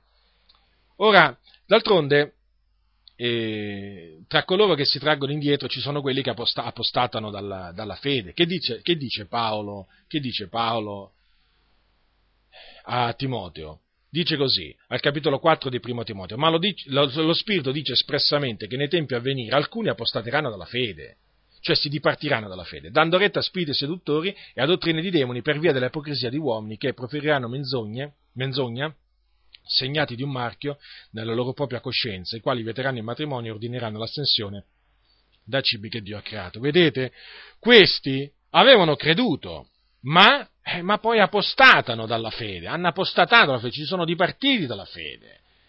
E che questi avevano veramente creduto evidente, eh, eh, si evince anche dalle parole che Paolo ha citato poco prima, quando dice e senza contraddizione grande il mistero della pietà. Colui che è stato manifestato in carne è stato giustificato nello spirito, è apparso agli angeli, è stato predicato fra i gentili, è stato creduto nel mondo, è stato elevato in gloria. Ma, vedete? Quindi avevano creduto, erano tra quelli che avevano creduto, ma, ma poi un giorno apostatano dalla fede. Ah, quindi è molto, evidente, è molto evidente la cosa. Qui si parla di credenti che abbandonano la fede credenti, credenti, che si tirano, che si tirano, che, eh, si tirano indietro. Ma d'altronde, cioè, non si può apostatare dalla fede se prima non si era nella fede. Non si può abbandonare qualcosa prima di possederla, non si può perdere qualcosa prima di averla trovata, non si può lasciare una strada se prima non ci si, non ci si trovava in questa strada. È, è evidente, è evidente, fratelli. Ora, un'ulteriore prova, un'ulteriore prova che esistono, esistono eh, credenti che eh, si traggono indietro a loro perdizione, ce l'abbiamo nel, eh, nella seconda epistola di Pietro, nella seconda epistola di Pietro, Pietro Apostolo, quando parla dei falsi dottori. Ora io vi voglio leggere, e tutto il secondo capitolo ve lo devo leggere, perché perché qui ci sono delle espressioni eh, che riguardano questi falsi dottori che veramente ci fanno capire come costoro erano prima dei, dei veri credenti. Capitolo 2 di Secondo Pietro. Ma sorsero anche falsi profeti fra il popolo, come ci saranno anche fra voi falsi dottori, che introdurranno di soppiatto eresie di perdizione e rinnegando il Signore che li ha riscattati si trarranno addosso subito rovina subita rovina. E molti seguiranno le loro lascivie, e a cagion loro la via della verità sarà diffamata. Nella loro cupidigia vi sfrutteranno con parole finte, il loro giudicio è già da tempo all'opera. E la loro ruina non sonnecchia. Perché se Dio non risparmiò gli angeli che avevano peccato, ma li inabissò confinandoli in antri tenebrosi, per esservi custoditi per il giudizio, e se non risparmiò il mondo antico, ma salvò Noè predicatore di giustizia con sette altri, quando fece venire il diluvio sul mondo degli empi, e se riducendo in cenere la, le città di Sodoma e Gomorra le condannò alla distruzione, perché servissero d'esempio a quelli che in avvenire vivrebbero empiamente, e se salvò il giusto Lot, che era contristato dalla lasciva condotta degli scellerati, perché quel giusto che abitava fra loro, per quanto vedeva e udiva, si tormentava ogni giorno l'anima giusta a motivo delle loro inique opere, il Signore sa trarre i piedi dalla tentazione e riservare gli ingiusti ad essere puniti nel giorno del giudizio, e massimamente quelli che van dietro alla carne nelle immonde concupiscenze e sprezzano l'autorità, audaci, arroganti, non hanno orrore di, di dir male delle dignità mentre gli angeli, benché maggiori di loro per forza e potenza, non portano contro ad esse dinanzi al Signore alcun giudicio maldicente, ma costoro, come bruti senza ragione, nati alla vita animale per essere presi e distrutti, dicendo male di quello che ignorano, periranno per la loro propria corruzione, ricevendo il salario della loro iniquità. Essi trovano il loro piacere nel gozzovigliare in pieno giorno sono macchie e vergogne, godendo dei loro inganni mentre partecipano ai vostri conviti, hanno occhi pieni d'adulterio che non possono smettere di peccare, adescono le anime instabili, hanno il cuore esercitato alla cupidigia, sono figlioli di maledizione. Lasciata la diritta strada, si sono smarriti seguendo la via di Balaam, figliolo di Beor, che amò il salario di iniquità, ma fu ripreso per la sua prevaricazione. Un'asina muta, parlando con voce umana, represse la follia del profeta. Costoro sono fonti senza acqua e nuvole sospinte dal turbine. Allora è riservata la caligine delle tenebre. Perché, con discorsi pomposi e vacui, adescano, con le concupiscenze carnali e le lascivie, quelli che si erano già un poco allontanati da coloro che vivono nell'errore, promettendo loro la libertà, mentre essi stessi sono schiavi della corruzione, giacché uno diventa schiavo di ciò che l'ha vinto. Poiché se dopo essere fuggiti dalle contaminazioni del mondo, mediante la conoscenza del Signore e Salvatore Gesù Cristo, si lasciano di nuovo avviluppare in quelle e vincere, la loro condizione ultima diventa peggiore della prima. Perché meglio sarebbe stato per loro non avere conosciuta la via della giustizia che dopo averla conosciuta voltare le spalle al santo comandamento che era loro stato dato. È avvenuto di loro quello che dice con verità il proverbio, il cane è tornato al suo vomito e la troia lavata è tornata a voltolarsi nel fango. Ora vi vorrei fare notare questo, come avete potuto vedere, eh, di questi empi viene detto che hanno rinnegato il Signore che li ha riscattati, hanno lasciato la diritta strada e si sono smarriti, che un giorno erano fuggiti dalle contaminazioni del mondo mediante la conoscenza del Signore Salvatore Gesù Cristo, che avevano conosciuto la via della giustizia, ma dopo hanno voltato le spalle al santo comandamento che era loro stato dato. Ora, io domando questo, ma non è abbastanza chiaro che qui si sta parlando, che qui l'Apostolo Pietro sta parlando di persone che si sono dipartiti dalla fede, che hanno rinnegato il Signore, che si sono tirati indietro. Non è, non è evidente che questi prima erano dei veri credenti? E allora analizziamo nel dettaglio, vediamo nel dettaglio queste caratteristiche che provano che questi un giorno avevano creduto. Allora hanno, hanno rinnegato il Signore che li ha riscattati. Quindi costoro erano stati riscattati dal Signore con che cosa? Non con oro con argento, ma anche loro con il sangue prezioso di Gesù. Non è scritto così nella Sacra Scrittura? Anche loro quindi erano dei riscattati. Ma dopo, naturalmente, hanno rinnegato il Signore che li aveva riscattati. Hanno lasciato la diritta strada, vedete al versetto 15, lasciata la diritta strada si sono smarriti, quindi c'erano sulla diritta strada. E qual è questa diritta strada? Qual è questa diritta strada? Isaia 35. Andiamo a vedere in Isaia 35 qual è questa, questa strada. 35 versetto 8. Qui vi sarà una strada maestra, una via, che sarà chiamata la via santa, nessun impuro vi passerà, sarà, essa, essa, sarà per quelli soltanto quelli che la seguiranno, anche gli insensati non potranno smarirvisi. In quella via non ci saranno leoni, nessuna bestia feroce me, vi metterà piede e vi apparirà o vi apparirà, ma vi cammineranno i redenti e i riscattati dall'Eterno, torneranno, verranno a Sion con canti di gioia, un'allegrezza eterna coronerà il loro capo, otterranno gioia e letizia, e il dolore e il gemito fuggiranno. Quindi vedete, è la via santa, è la via santa quella su cui erano questi uomini. Sì, sì, e vedete, su questa via camminano i redenti e i riscattati dall'Eterno. Quindi anche costoro erano redenti, anche costoro erano stati riscattati dal Signore. Ma un giorno, vedete, hanno lasciato hanno lasciato questa diritta strada per camminare in vie tortuose, in vie, in vie dove non c'è pace. Si sono smarriti, dice, però prima erano sulla diritta strada. Poi che cosa dice la scrittura? Che erano fuggiti dal, dalle contaminazioni del mondo, infatti è scritto, allora, eh, al versetto 20, se dopo essere fuggiti dalle contaminazioni del mondo, vedete, ma tramite che cosa erano fuggiti? Mediante la conoscenza del Signore Salvatore Gesù Cristo. Ma avete notato? E infatti è scritto, è scritto in secondo Pietro capitolo 1 versetto 4 che eh, noi per mezzo delle preziose e grandissime promesse del, del, Signore siamo stati fatti partecipi della natura divina dopo essere fuggiti dalla corruzione che è nel mondo per via della concupiscenza. Vedete? Quindi è evidente che qui sta parlando di credenti che erano anche loro stati riscattati dalla corruzione che è nel mondo. Anche loro, anche loro erano fuggiti da queste contaminazioni, erano stati liberati dalle contaminazioni del mondo, perché avevano conosciuto il Signore Salvatore Gesù Cristo, ma poi si sono lasciati di nuovo avviluppare in quelle e vincere. Uno diventa schiavo di ciò che l'ha vinto. Quindi, vedete, anche questo conferma che loro, che loro un giorno erano dei credenti, mediante la fede in Cristo, erano stati veramente liberati, liberati dalla podestà delle tenebre, erano nella luce, ma poi sono tornati di nuovo sotto le tenebre, nelle, nelle tenebre, nel, nel buio.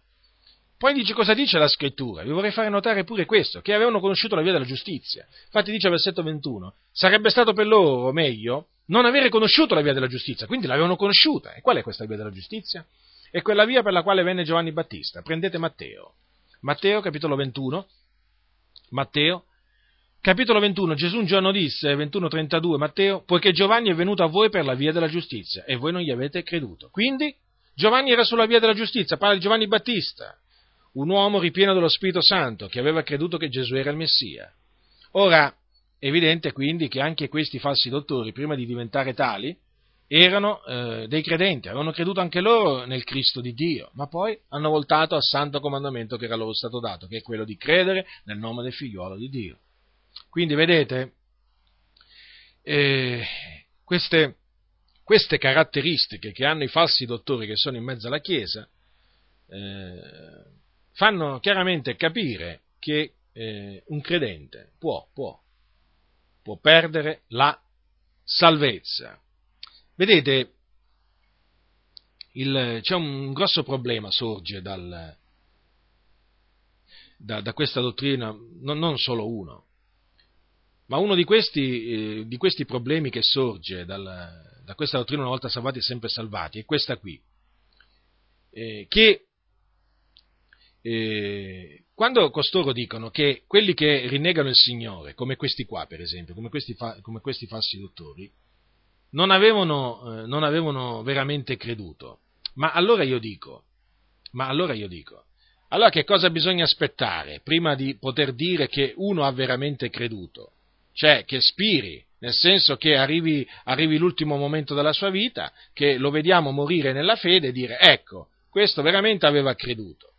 Eh, ma allora a questo punto come facciamo a essere sicuri eh, cioè, che, un, che, che, un, nostro fratello abbia, abbia, abbia creduto? Come facciamo? Cioè, se, se, loro dicono che quelli che hanno abbandonato il Signore non avevano veramente creduto, e allora chi me lo dice? Chi me lo dice che quel fratello ha veramente creduto? Eh, chi me lo dice? Ma è evidente che uno non potrebbe mai essere sicuro allora se quello ha veramente creduto. Eh, perché poi nel momento in cui quello, quello abbandona il Signore, ecco, è molto facile dire, eh, ma non aveva veramente creduto. Eh no, eh no. Eh, questo è un sofisma, questo è uno stratagemma usato per sostenere qualcosa, qualcosa che, non è, eh, che, non è, biblico. Eh, non è biblico, perché questi erano stati riscattati dal Signore, avevano creduto, avevano camminato per la diritta strada, altro che, altro che.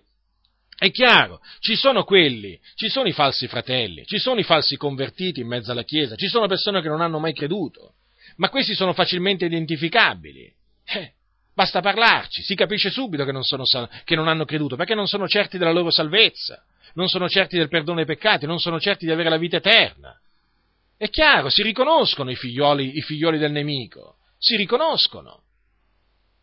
Quindi non escludo, io non escludo che in mezzo alla Chiesa ci siano falsi fratelli, persone che dicono, sostengono di aver creduto ma in effetti non hanno creduto, o che si dicono credenti ma non sono veramente credenti. È chiaro quindi che se questi, se, se, se questi presunti cristiani o cre- presunti credenti abbandonano la comune adunanza e, e aderiscono a una, a una setta, eh, che vi posso dire, una setta satanica, è chiaro che si dirà di loro, ah, questi qui non avevano veramente creduto. Eh, eh certo, non avevano veramente creduto costoro, non avevano creduto ancora. Ma non si può dire questo di tutti. Cioè, non si può dire di chiunque abbandona il Signore che non aveva veramente creduto all'inizio. Cioè, eh, mm, non si può dire di uno che ha abbandonato il Signore che non aveva veramente creduto. Perché se ha abbandonato il Signore, aveva creduto. Si può dire che uno ha abbandonato, per esempio, una determinata comunità e per esempio ha scelto una, una, setta, ma in effetti quello non aveva mai creduto, è andato via da noi, ma non aveva, non aveva, mai creduto. Ma ci sono invece persone che hanno veramente creduto, che poi un giorno si sono sviati dalla verità hanno rinnegato il Signore, sono andati in perdizione. Eh, quindi è importante ribadire che un, un vero credente può anche perdere, scadere dalla grazia. Sì, eh, ma allora perché la scrittura, la scrittura usa l'esempio, prende l'esempio degli israeliti per metterci in guardia dal tirarci indietro? Se voi, se voi leggete l'epistola, eh, l'epistola agli ebrei, noterete, noterete che lo scrittore prende proprio ad esempio eh, gli israeliti che non credettero promesse, nella promessa di Dio e a motivo della loro incredulità non entrarono nella terra promessa, proprio prende il loro esempio di disubbidienza per esortare noi a non seguire quello stesso esempio di disubbidienza. Ora, ecco che cosa, eh, eh che cosa dice che cosa dice la scrittura al, a riguardo. Vi voglio leggere anche queste parole tratte, eh, che sono scritte appunto nell'epistola agli ebrei, capitolo, dal capitolo 3 eh, versetto 12. Guardate fratelli, che talora non si trovi in alcuno di voi un malvagio cuore incredulo, che vi porti a ritrarvi dall'Iddio vivente, ma esortatevi gli uni gli altri tutti i giorni, finché si può dire oggi, onde nessuno di voi sia indurato per inganno del peccato, poiché siamo diventati partecipi di Cristo a condizione che riteniamo ferma sino alla fine la fiducia che avevamo da principio, mentre ci viene detto, oggi se udite la sua voce non indurate i vostri cuori, come nel dì della provocazione. Infatti, chi chi furono quelli che dopo averlo udito lo provocarono? Non furono forse tutti quelli che erano usciti dall'Egitto condotti da Mosè? E chi furono quelli di cui si disgustò durante quarant'anni? Non furono essi quelli che peccarono, i cui cadaveri caddero nel deserto? E a chi giurò egli che non entrerebbero nel suo riposo se non a quelli che furono disubbidienti? E noi vediamo che non vi poterono entrare a motivo dell'incredulità. Temiamo dunque che talora, rimanendo una promessa d'entrare nel suo riposo, alcuno di voi non appaia essere rimasto indietro, poiché a noi, come a loro, è stata annunziata una buona novella, ma la parola udita non giovò loro nulla, non essendo stata assimilata per fede da quelli che l'avevano udita, poiché noi che abbiamo creduto entriamo in quel riposo, siccome egli ha detto, talché giurai nella mia ira, non entreranno nel mio riposo. E così disse, benché le sue opere fossero terminate fin dalla fondazione del mondo, perché in qualche luogo, a proposito del settimo giorno, è detto così, e Dio si riposò il settimo giorno da tutte le sue opere. E in questo passo di nuovo non entreranno nel mio riposo, poiché dunque è riservato ad alcuni d'entrarvi, quelli ai quali la buona novella fu prima annunziata non v'entrarono a motivo della loro disubbidienza, egli determina di nuovo un giorno oggi dicendo nei salmi, dopo lungo tempo, come si è detto dianzi, oggi, se udite la sua voce, non indurate i vostri cuori. Infatti, se Giosuè avesse dato loro il riposo, Dio non avrebbe di poi parlato d'un altro giorno. Resta dunque un riposo di sabato per il popolo di Dio, poiché chi entra nel riposo di lui si riposa anch'egli dalle opere proprie, come Dio si riposò dalle sue. Studiamoci dunque ad entrare in quel riposo, onde nessuno cada, seguendo lo stesso esempio di disobbedienza. Allora, quegli ebrei quegli ebrei sono un esempio di disubbidienza, perché dopo che furono usciti dall'Egitto con mano potente, condotti da Mosè, si ribellarono a Dio nel deserto, non ebbero fiducia nella parola di Dio, non ebbero fiducia, possiamo dire, né nel Signore e neppure in Mosè. Eppure, eppure vi vorrei fare notare che qui si parla di persone che anche avevano creduto, eh? Guardate che cosa, che cosa, c'è scritto al capitolo 14 eh, dell'Esodo al versetto 31. Dopo che il popolo di Israele eh, vide il, quel grande prodigio della divisione del Mare Rosso e eh, vide gli egiziani egiziani uccisi eh, da quel, dalle acque che ritornarono su di essi, è scritto, allora, capitolo 14 dell'Esodo, versetto eh, 31, e Israele vide la gran potenza che l'Eterno aveva spiegata contro gli, egiziani, onde il popolo temé l'Eterno e credette nell'Eterno in Mosè suo servo. Quindi, vedete, avevano creduto sia nell'Eterno che in Mosè suo servo. Quando poi arrivò, arrivarono ai confini della terra promessa, il popolo, al comando de, cioè il Signore comandò loro di entrare e prendere possesso della terra, ma loro si ribellarono, non ebbero fiducia in quella buona notizia, in quelle, in quelle parole di Dio. Allora Dio li condannò a vagare eh, nel deserto e poi non li fece entrare non li fece entrare nella terra, nella terra, promessa per punizione. Perché non poterono entrare nella terra promessa? A motivo della loro incredulità. Eh, quindi, quindi avevano creduto all'inizio, ma poi si tirarono indietro.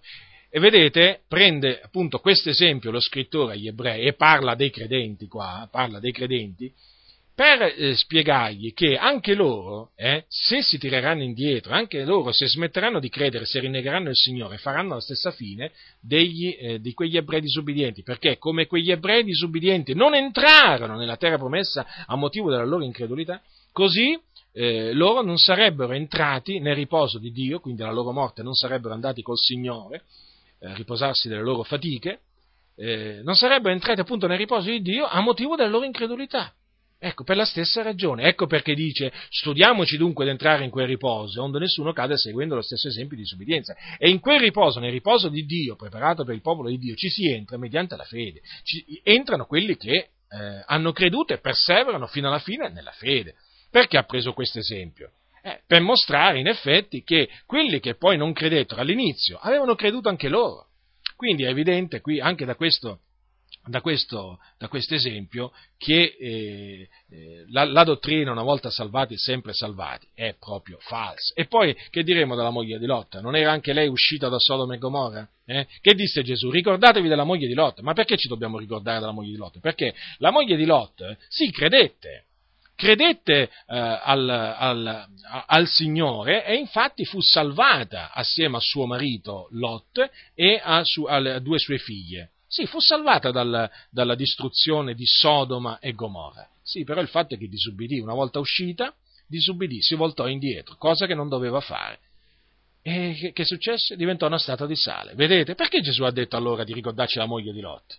Eh, l'ha detto a noi, eh? Quindi è evidente che si parla di credenti in questo, che sono ammonizioni rivolte, eh, rivolte ai, eh, a credenti questi. Allora, adesso vorrei rispondere brevemente ad alcune obiezioni mosse appunto dai sostenitori della dottrina una volta salvati, sempre salvati. Allora, vorrei leggere appunto alcuni, eh, alcune parole da Voce del Vangelo, eh, numero 7, luglio 1994, pagina 8. Ecco che cosa si legge a riguardo dei, eh, dei passi del capitolo 6 e 10, in cui appunto si dice se cadono e poi se pecchiamo volontariamente eh, viene, detto, eh, appunto, eh, viene detto che queste cose non possono succedere. Allora, ecco le parole testuali eh, che si trovano scritte in questo, in questo giornale. Se leggerete con cura i due passi citati nella lettera agli ebrei, cioè capitolo 6, 1, dal versetto 1 al versetto 6 e capitolo 10, eh, dal versetto 26 29, 29, vi renderete conto che l'argomento tratta un caso solo prospettato teoricamente, espresso con se cadono e se pecchiamo. Non si tratta di casi effettivamente avvenuti. Anzi, in questo tipo di ragionamento che presenta solo un problema teorico, il se non afferma affatto che una tale cosa sia mai successa o che possa mai succedere. Ma io rispondo in questa maniera. Cioè, ma allora eh, lo, lo stabiliamo noi.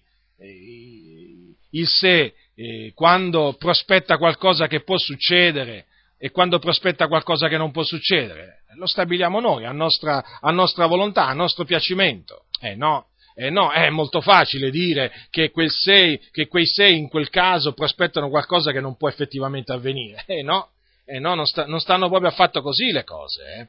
Perché allora a questo punto eh, prendiamo altri sé che sono scritti nella Bibbia eh, prendiamoli, va, prendiamoli. Allora, prendiamo per esempio Giacomo capitolo 5, versetto 19 e 20. Fratelli miei, se qualcuno fra voi si svia dalla verità e uno lo converte, sappia colui che chi converte un peccatore dall'errore della sua via, salverà l'anima di lui dalla morte e coprirà molti uni di peccati. Che fa qui Giacomo? Prospetta in via teorica qualcosa eh, che però effettivamente non può succedere. Ma io so di fratelli che si sono sviati dalla verità e poi sono stati convertiti dall'errore della loro via. Come la mettiamo allora?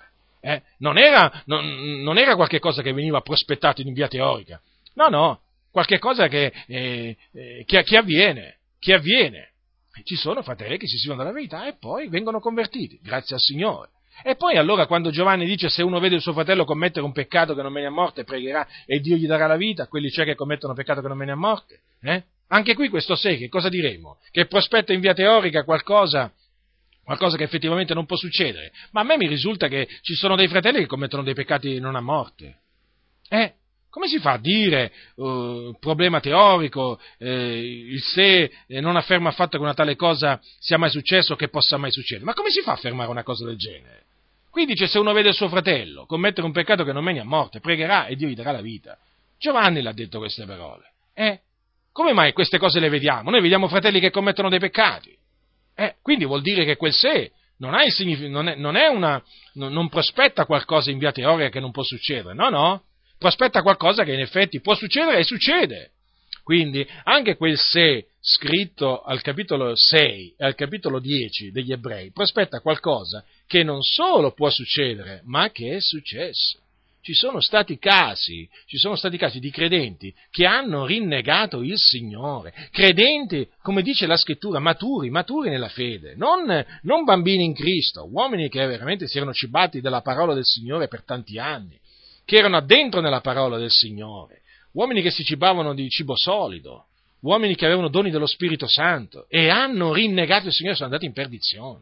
Badiamo a noi stessi, badiamo a noi stessi, fratelli, perché qui perché qui ci vogliono far credere le menzogne. Le menzogne le dobbiamo rigettare, non le dobbiamo credere. Rigettare e confutare.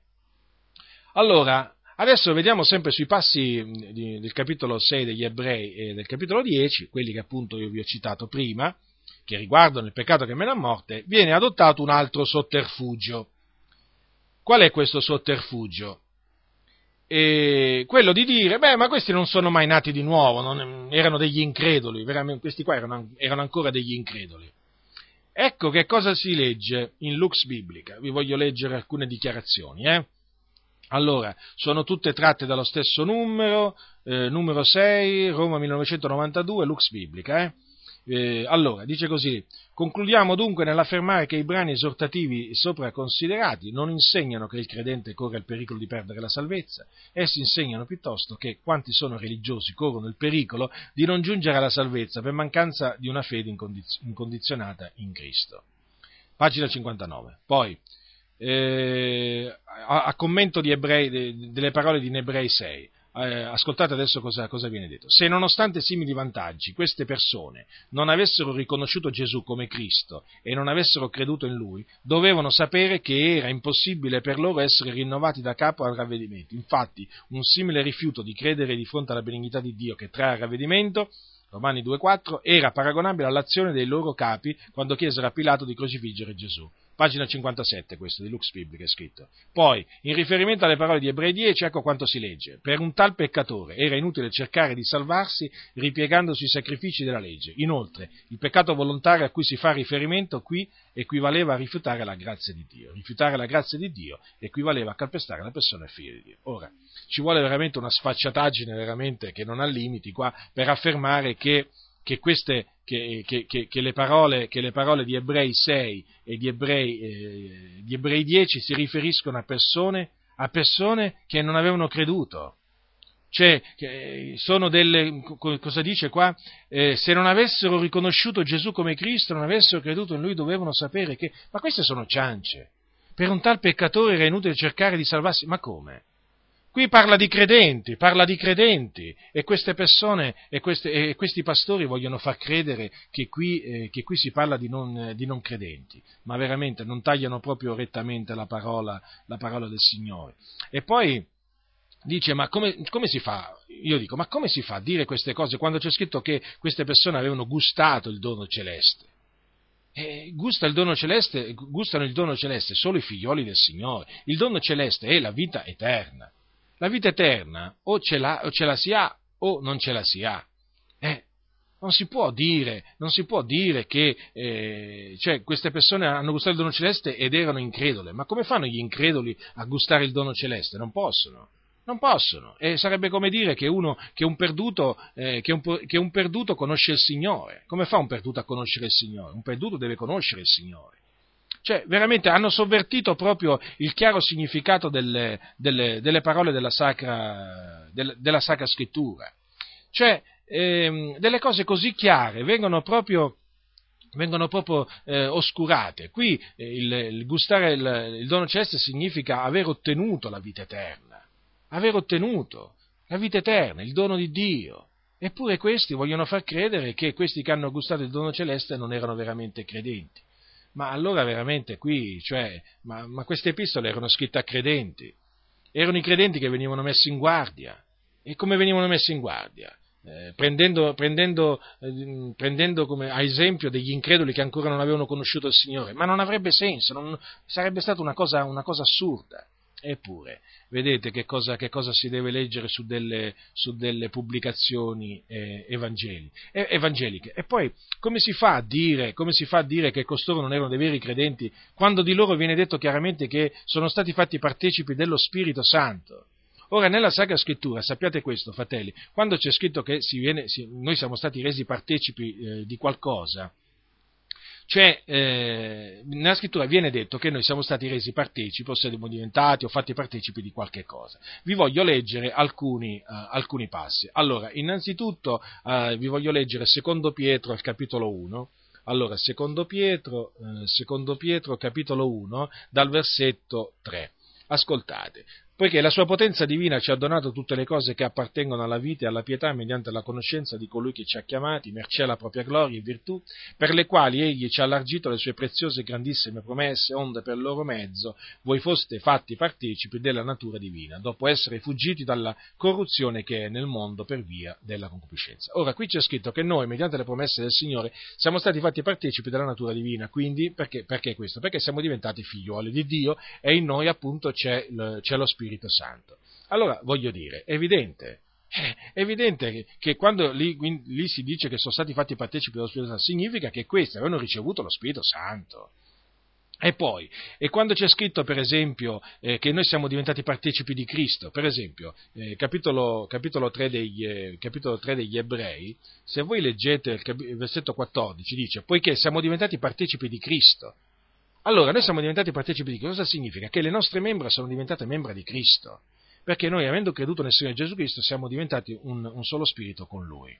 Quindi mem- le nostre membra sono membra di Cristo. Eh, cioè, eh, quindi quell'espressione sono stati fatti partecipi dello Spirito Santo non può non, può non voler dire che essi eh, avevano ricevuto lo Spirito Santo e quindi erano dei figlioli di Dio. Lo Spirito attesta, attesta che essi sono dei figlioli del Signore. Eh, il loro corpo è Tempio dello Spirito Santo. Quindi quelle parole partecipi dello Spirito Santo eh, di Ebrei eh, capitolo 6, quando dice e sono stati fatti partecipi dello Spirito Santo, non lasciano proprio spazio a, eh, non lasciano proprio spazio a questa idea non, intra- non, non, non, lasciano intravedere nella maniera più assoluta che qui sta parlando di non credenti, perché i non credenti non sono partecipi dello Spirito Santo, non hanno lo Spirito Santo, perché i non credenti sono il mondo. E il mondo non conosce lo Spirito Santo, non lo può ricevere. E quindi, cioè, come si fa a dire che questi non erano, erano credenti? Allora erano increduli che erano partecipi dello Spirito Santo? Assurdo, assurdo.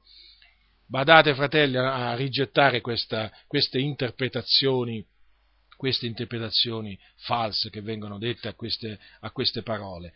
Andiamo poi al capitolo, al capitolo 10, al capitolo 10 appunto del, degli ebrei. Come si fa a dire che, che quelle persone non, che, eh, che, hanno conosciuto la verità non erano rigenerate?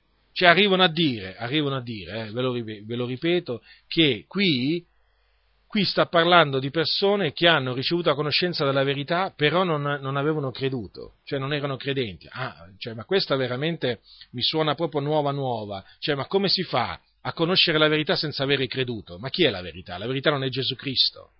Come si fa a conoscere la verità senza avere creduto veramente nel Signore Gesù Cristo? Ma come si fa a essere, si fa a essere, a essere perduti a conoscere la verità contemporaneamente? Ma non si può, non si può. Solo un salvato conosce la verità, tanto è vero che nella Sacra Scrittura la salvezza è collegata alla conoscenza della verità. Vi voglio leggere due passi, due passi proprio, presi proprio ad esempio per turare la bocca a questi cianciatori che veramente sovvertono la Sacra Scrittura, il chiaro significato della parola del Signore. Ecco che cosa dice. Primo Timoteo, se voi vedete, allora cosa dice la Scrittura? Dio vuole che tutti gli uomini, questo è scritto in Primo Timoteo, 1 Timoteo 2,4. Dio vuole che tutti gli uomini siano salvati e vengano alla conoscenza della verità. Avete notato? Salvezza e conoscenza della verità so, camminano, camminano, assieme. Ma non è il solo passo che, la, che, mette la conoscenza della verità assieme all'essere salvati. Guardate che cosa dice eh, 1 Timoteo, eh, sempre 1 Timoteo capitolo 4 versetto 3 dice che, eh, que, eh, che gli, appunto quelli che si dipartono la fede vieteranno il matrimonio e ordineranno l'astensione da cibi che Dio ha creati affinché quelli che credono e hanno ben conosciuto la verità ne usino come rendimento di grazia. Avete notato? Eh? Credono e hanno ben conosciuto la verità. Quindi anche qui la fede, eh, la fede è legata alla conoscenza della, eh, della verità. È evidente qua, è evidente. Qui sta parlando proprio di persone, di persone che hanno creduto e poi lo scrittore si includeva, si includeva. Se pecchiamo volontariamente dopo aver eh, ricevuto la conoscenza della verità, si è incluso. Quindi badate bene a voi stessi. Poi vi voglio prendere un altro passo che mette a tacere queste, queste falsità che essi dicono. Perché loro vorrebbero far credere, appunto, ve lo ripeto, che qui si, si parla di non credenti, persone che non erano rigenerate, non erano persone ancora salvate. Allora, prendete Ebrei, prendete Ebrei, il capitolo 10, versetto, eh, versetto 29, c'è scritto che colui che, eh, eh, allora, colui che pecca volontariamente dopo aver ricevuto la conoscenza della verità, dice che terrà per profano il sangue del patto col quale è stato santificato. Ora, notate bene, notate bene questa, questa espressione. Allora, eh, tenere per profano significa eh, non considerare, non considerare, più il sangue del patto, cioè reputarlo, reputarlo nulla. E dice così qua, che appunto chi eh, commette appunto questo peccato, eh, dopo aver ricevuto la conoscenza della verità, eh, per, avrà, terrà per profano il sangue del patto col quale è stato santificato. Ora, questo sangue del patto, quale sangue è? È il sangue di Gesù. È il sangue di Gesù. Prendete Matteo, Matteo capitolo 26, versetto 28. Matteo capitolo 26, versetto 28. Allora, Matteo 26, Matteo 26, 28, dice, eh, Gesù disse la notte in cui fu tradito, mentre appunto era con i suoi discepoli, dice così, quando diede loro il calice. Allora, versetto 27, poi prese un calice, rese grazie e lo diede loro dicendo, bevetene tutti perché questo è il mio sangue, il sangue del patto, il quale è sparso per molti per la remissione dei peccati. Quindi il sangue del patto è il sangue di Gesù Cristo che è stato, è stato sparso e lui ha sparso per la remissione dei nostri peccati. Che cosa dice qui lo scrittore? Che chi appunto commette il peccato che mena a morte, un giorno era stato santificato dal sangue del patto. Allora era stato santificato, e se era stato santificato era, era un santo, era un figliolo di Dio, era salvato, era salvato. Infatti da che, cosa, da che cosa si deduce questo anche? Da altri passi della Sacra Scrittura che, eh, mettono, eh, cioè che fanno capire che l'essere stati santificati significa essere stati giustificati e salvati. Se voi prendete Primo Corinzi, Primo Corinzi capitolo 6, prendete Primo Corinzi capitolo 6 versetto dal versetto 9. Ascoltate quello che dice l'Apostolo Paolo ai Santi di Corinto. Non sapete voi che gli ingiusti non erederanno il regno di Dio? Non vi illudete, né i fornicatori, né gli idolatri, né gli adulteri, né gli effeminati, né i sodomiti, né i ladri, né gli avari, né gli ubriachi, né gli oltraggiatori, né i rapaci erederanno il regno di Dio. E tali eravate alcuni. Ma siete stati lavati, ma siete stati santificati, ma siete stati giustificati nel nome del Signore Gesù Cristo e mediante lo Spirito di Dio nostro. Avete notato cosa ha detto Paolo ai santi di Corinzo che erano stati? Allora, prima Prima erano stati appunto chi è effeminato, chi è idolatra e così via. Poi dice, ma siete stati lavati, siete stati santificati. E da che cosa santificati? Santificati dal sangue del patto, dal sangue di Gesù Cristo. Quindi questi qua erano stati lavati dalla loro iniquità, santificati, sì, erano dei credenti.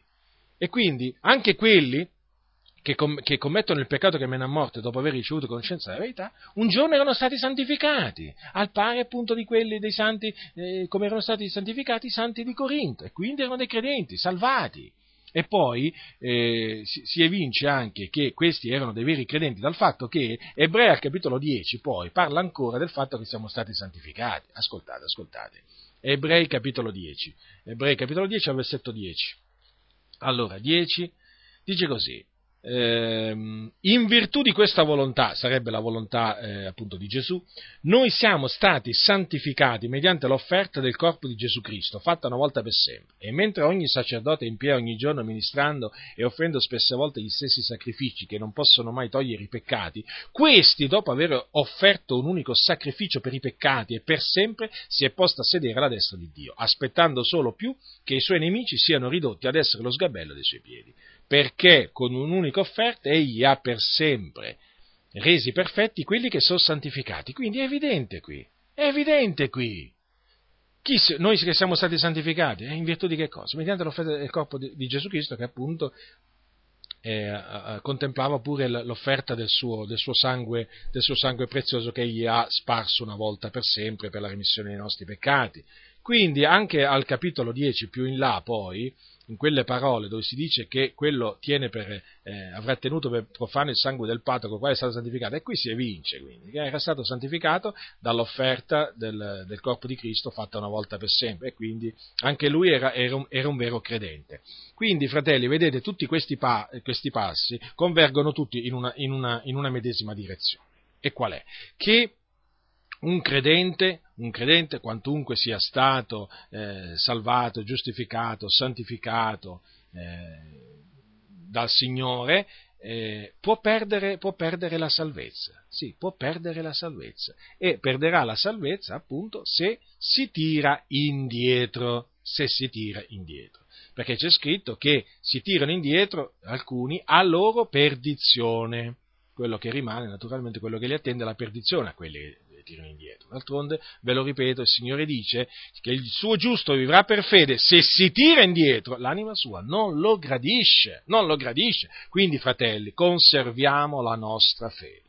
Conserviamo la nostra fede, facciamo come fece l'Apostolo Paolo che conservò la sua fede fino alla fine, quando disse alla fine poi ho serbato la fede. Fratelli, è di fondamentale importanza conservare questa fede affinché in quel giorno possiamo entrare nel riposo di Dio, preparato per il suo popolo, perché se noi seguiamo lo stesso esempio di disubbidienza degli israeliti nel deserto, eh, noi fratelli, eh, noi ce ne andremo non nel riposo di Dio, ma nel tormento.